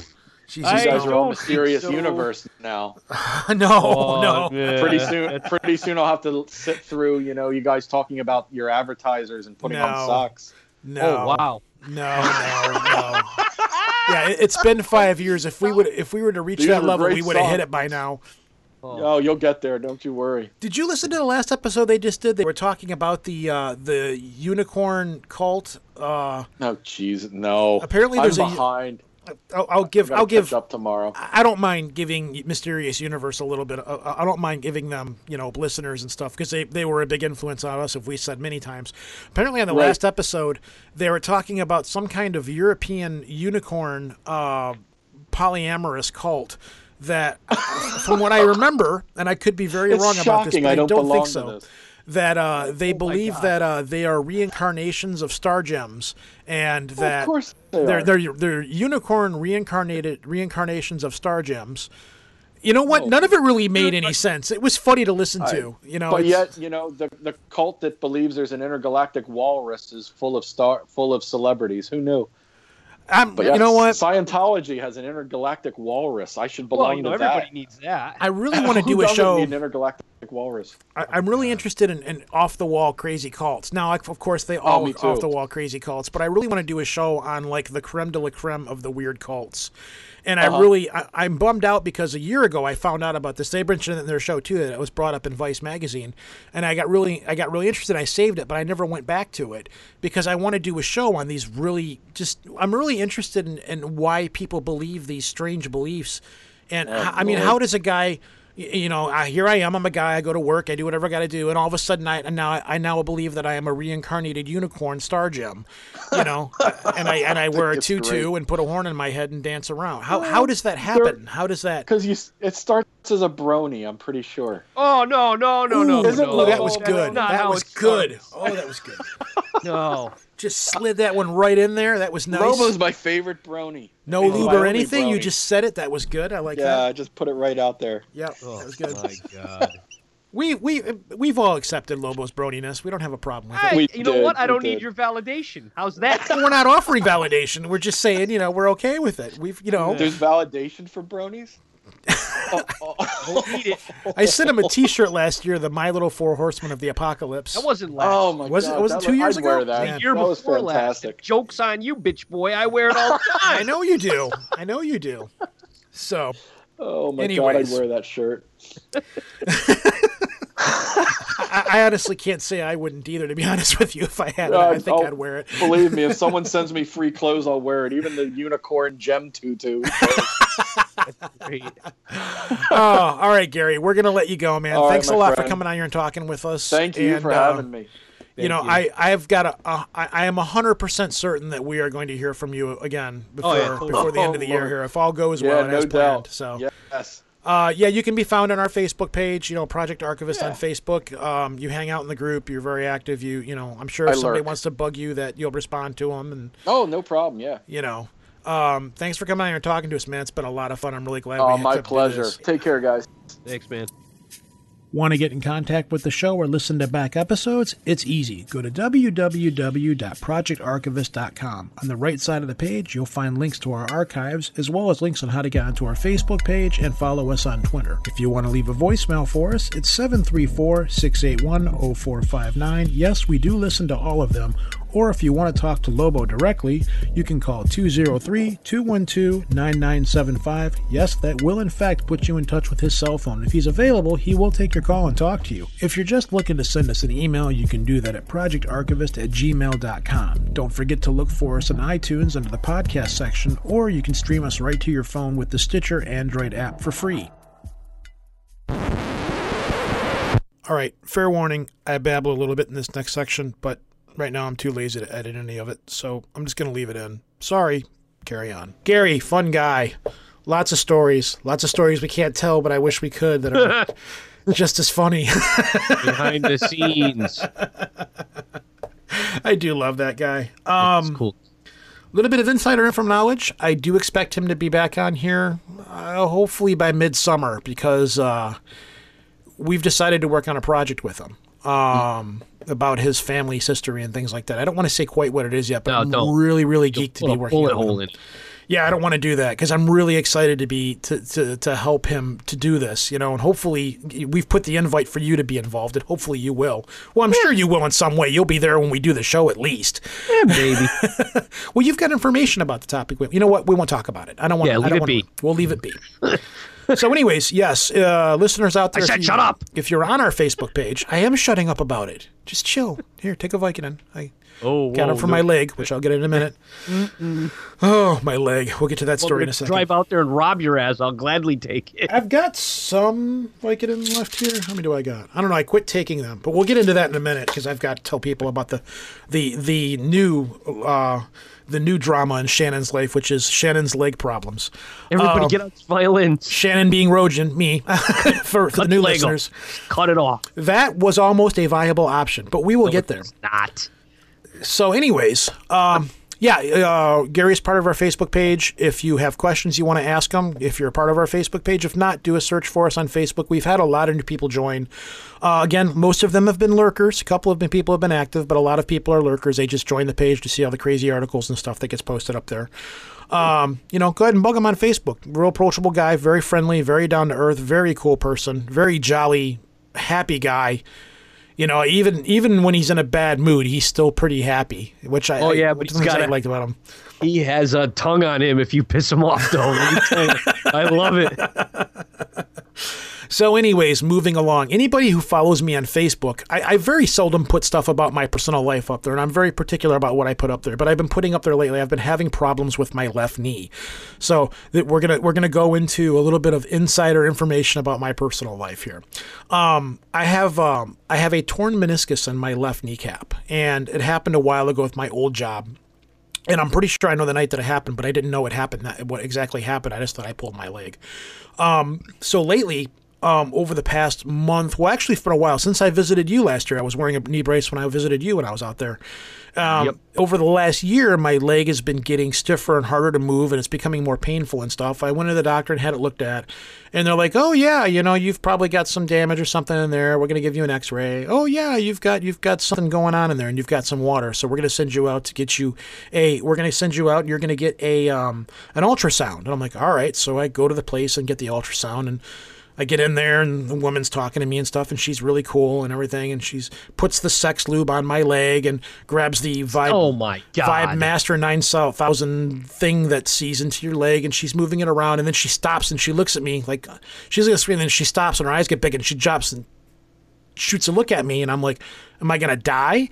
And she goes, "Not on my shift, not." And I'm like, "Okay, so what's up?" And she's like, Not on my shit. she's like, uh, "Are you in a lot of pain?" And I said, "Yeah, yeah, you know." And she's like, "Are you taking any kind of pills right now?" And I said, "Yeah, I'm taking whatever this Moxicol stuff is." And I said, "I've got Vicodin, which, uh, you know, I don't like to take, but they give me those for pain." She's like, "All right, so you have arthritis in your leg?" And I said, "Yeah, I know that." And she goes, um, she goes, Are you walking with a cane or anything? And I said, No. And she goes, Did you walk in here without a cane? And I said, Yeah. She goes, Well, how are you walking? I'm like, I just Ah. walk. And she goes, By locomotive power. she goes, You shouldn't be able to walk right now. You shouldn't be doing what you're doing right now. And I'm like, Really? And she goes, Well, you've got this here, that there. You got torn meniscus. You've got arthritis. You've got this going on. You've got water in your leg. Yada, yada, blah, blah, blah. And I'm like, Okay, great. You know, And she goes, well, Let me go get another doctor and he'll come in here. And so he comes in and looks at the chart. And basically, he's like, Oh, yeah, you're screwed. And I'm like, Okay, you know. You're screwed. "You- You're Thanks, Doc. screwed. I'm like, oh great. He goes, well, I'm not a doctor. He's, I'm not your doctor. So I'm not a doctor. I only well, play no, he's he, he says he's a doctor, of course, but he, he goes, I'm not your doctor. I said, well, am I going to need surgery? And he goes, well, you're a candidate for it, but I can't say that because I'm not your doctor. But you know, he says, yeah, you, you're going to need something here. You, you're definitely you're a candidate for something. You know, I'm like, am I going to get orthoscopic surgery? Which sucks. He goes, I can't say that. He goes, but you do have the symptoms that are necessary for you to have a surgery like that. I'm like, great. So leave, you know, uh, they set up an appointment for me to go to a specialist. And the doc, the guy at the place where I got my ultrasound says, Your doctor will be calling you by the end of the week. And that was during Thanksgiving week. And I'm like, okay, you know, and he says he'll probably be calling you by the end of the week to set up an appointment. The next day, I get a phone call. You need to go see this doctor here, the specialist, which is the same office that put the metal plate into my wrist when I broke my wrist way back. And cool little side note is the office that I go to where this stuff took place. It is George Washington Carver's old laboratory when he was working for uh, the Fords, when he was. Uh, Working for the Ford family, experimenting with different kinds of rubber and stuff for the tire for tires, So he made peanut butter. Well, no, he was. Uh, this is his laboratory. This is his actual laboratory. Sure. They've restored this building into the doctor's office that I go to. So when I'm in this place, I'm thinking, man, I wonder what kind of cool stuff went down in this building. You know, this building's got Peanut history. butter. Well, I don't think he made peanut butter. I think he was there experimenting with different kind of rubbers and stuff for tires and car parts. But that's what this building is. So I go in there and I meet this doctor, not the same doctor, same office. And this guy's got the bedside manner of a dead fish. And he walks in, he's like, So, uh, here's the deal. He was just kind of a jerk, and he was kind of like he had the attitude of, "Listen, um, I've got a golf game in 45 minutes with Jerry from obstetrician, so we got to get this done." He walks up, he's like, "All right, so here's the deal. Uh, He's like, "You're here to uh, have your leg looked at." And I said, "Yeah, you're supposed to give me a, uh, a CT scan or whatever." He's like, "No, I can tell by your X-rays. This is what's going on." He goes, "You got arthritis in your leg, and you got some water in your leg." And he goes, "Let me see your leg." And I'm like, "All right." So, you know, I hand him my I hand him my leg. I lift my leg up, and he walks up. He goes, "Well, here's your arthritis right here." And he, on, on just to the right of my kneecap, on the inside of my leg, is where that arthritis is the worst. And he shoves his thumb in there, and I'm like, "Oh God! Oh my God!" You know, I'm like, the weapons of mass destruction are hidden here. And he's like, "Yeah, that's where your arthritis is." I'm like, "Yeah, that that's where it hurts. It hurts very bad." He goes, "Yeah, it hurts pretty bad." And he's still shoving his thumb in, and he's kind of like, "It hurts, doesn't it?" You know, he's got. He's got this look on his face, and I'm like, "Yeah, okay, you can stop now. You, you can. We've established that is where the pain is. I am in pain. You are hurting me. We have reached a new plateau in our relationship. Will you please stop hurting me? What is the goddamn safe word?" So, uh, Ball gag. That's a safe word. he's like, "Well, I'm feeling around for water and stuff," and and I forgot to tell you this part of the story. I went to the doctor earlier in the week to have my leg drained because at the point it was filling Yeah, up. you with told me. Well, I was They stuck a great big needle in yeah, well, when it happened, it's kind of like here's a bad analogy. It's like when you have a really bad pimple and you want to get rid of it, so you shove a needle in there to help pop the pimple. Who shoves a needle in there?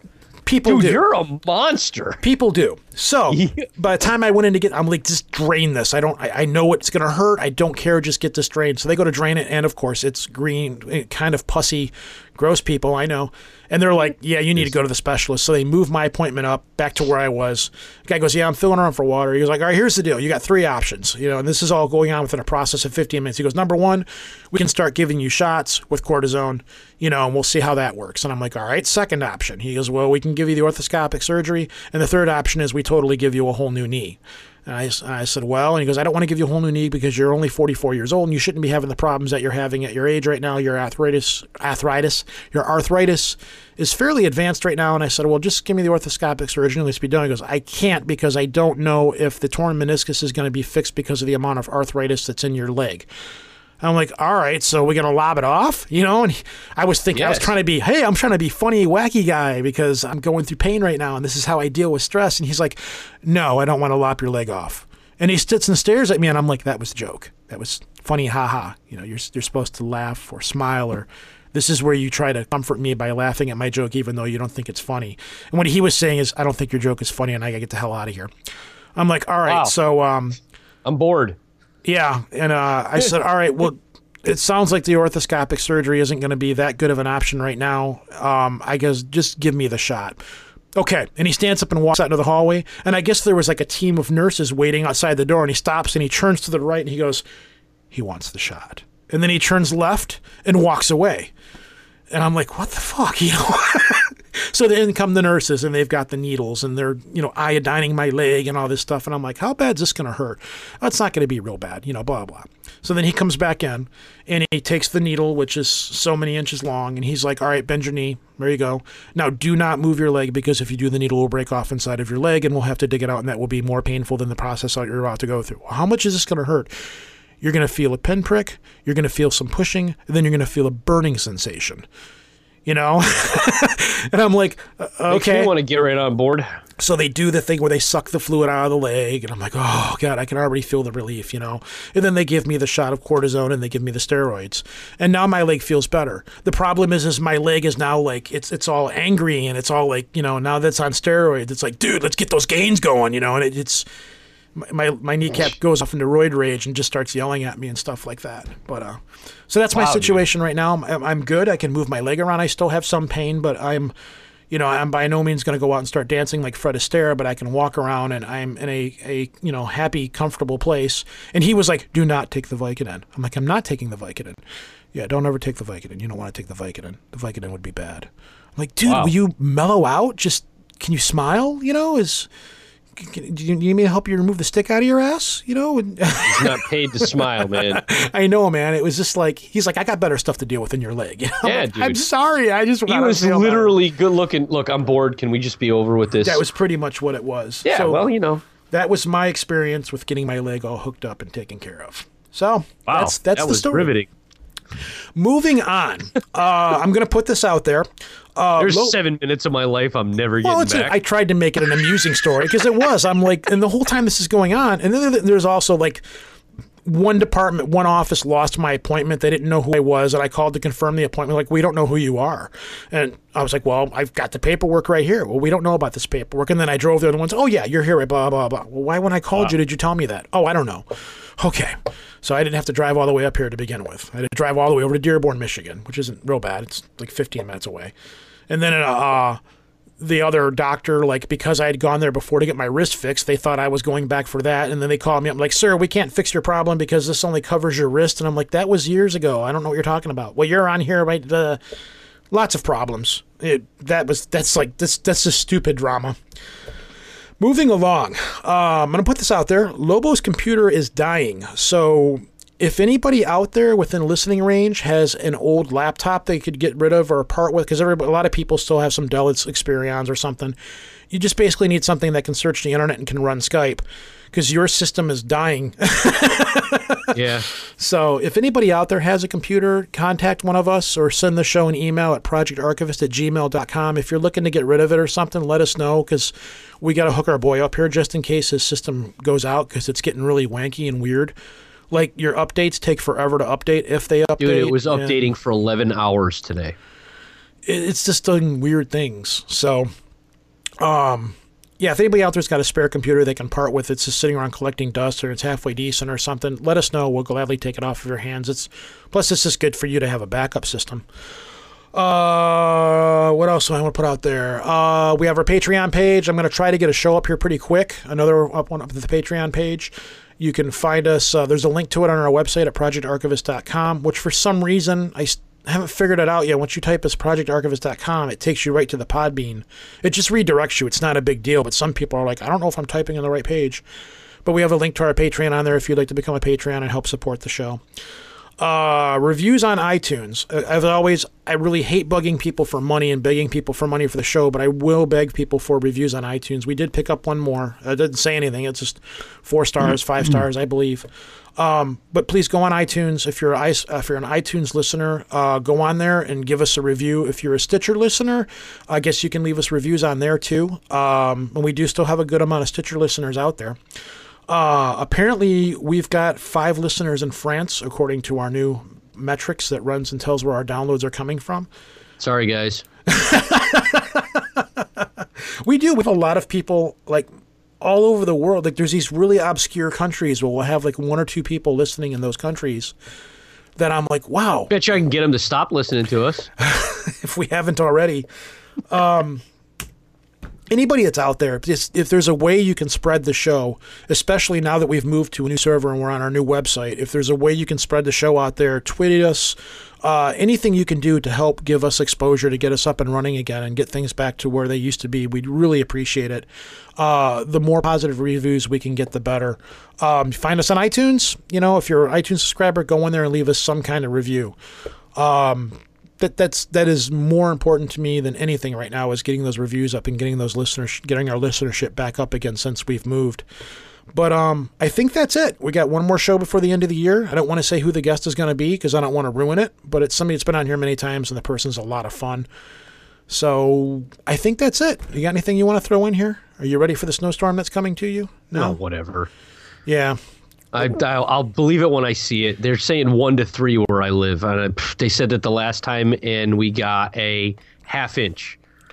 We're supposed to get snow tonight, tomorrow, and Monday. And of course, my snowblower is not working now. So it kind of blows. Let me guess, Actually, you waited doesn't the blow. last minute and didn't fix it. No, I know exactly what's wrong with it, but here's the problem. I have what some people refer to as a weight problem, and that is because I am lazy.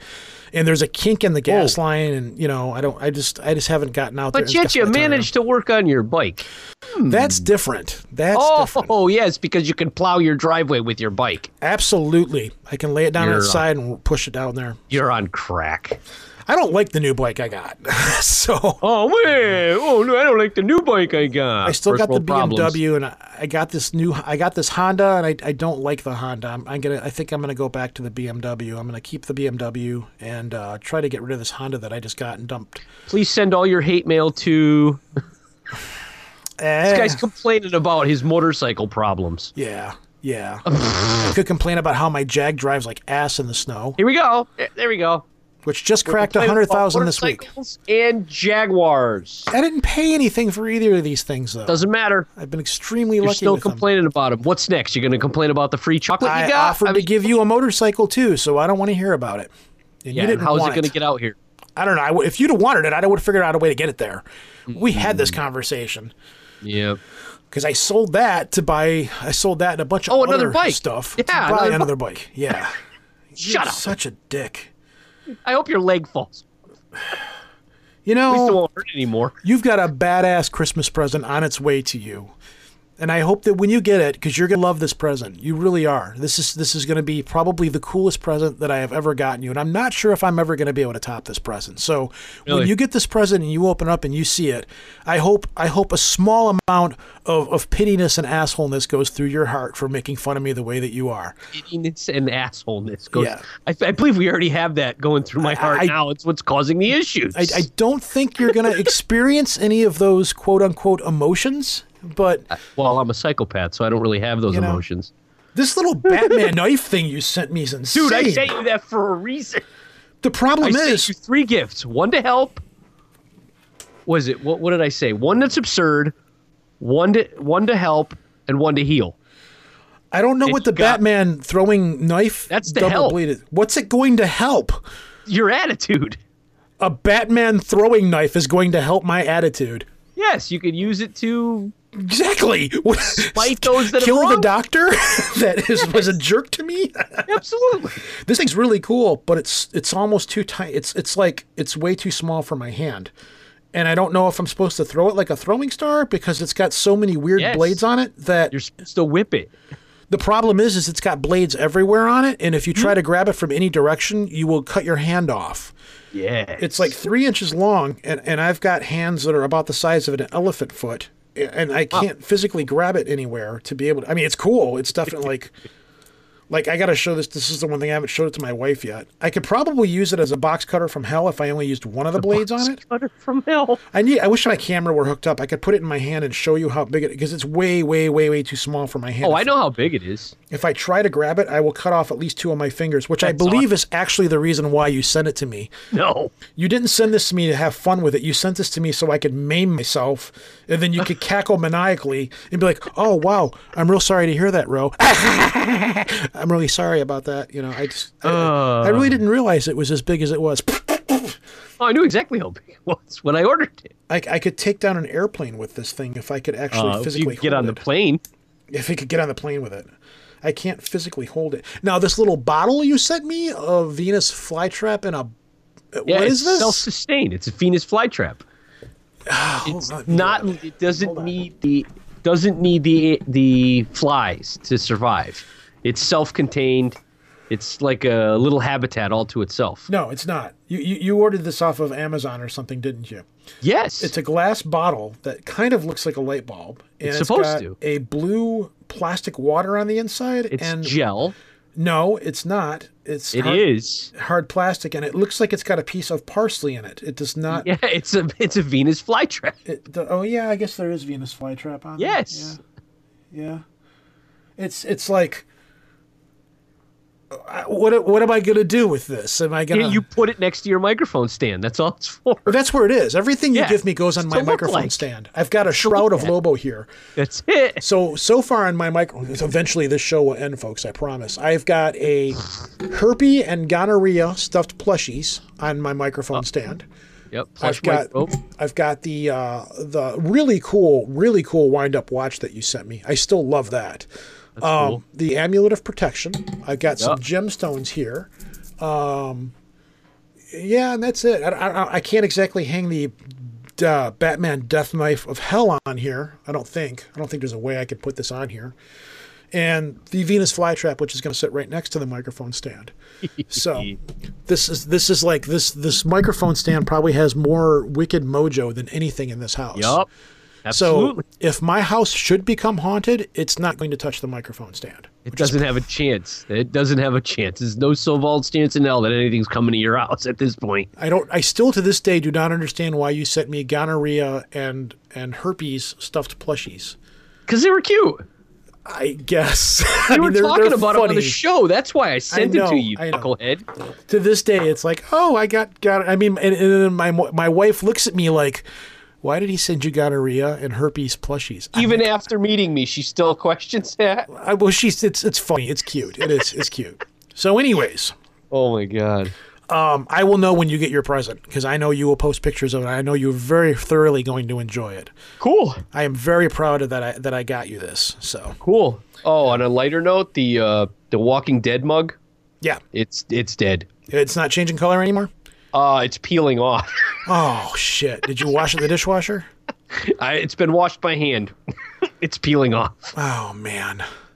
I still I drink out of it every day. Do you still have the Cthulhu coffee mug that I sent Oh you with god, the yeah. Cthulhu And I bottom of don't use that. Yeah, I, I can't use it. yeah. I mean, I can put liquid creamer in it, but I can't. You can't stir anything. You'll break it. yeah. It's cool. I it, I know exactly where it is. It I doesn't this- move from that spot. Strange love of mugs and cups. I, I do. Yeah. I really do. I've got I've got all kinds of really cool mugs and cups in this house, and my collection just keeps growing. I don't know why. It's just something that's developed since we Just started because. the show. Anyways, all right, folks, we're gonna let you go. We've rambled nonsensically for a while now, for the hell of it. So uh, we'll talk to everybody next week. Yep. And then after that, it'll be two weeks off, and then we'll start the year fresh and ready to go. So, uh, this is Rojan. Peace out from the incoming snowstorm of hell up in the D.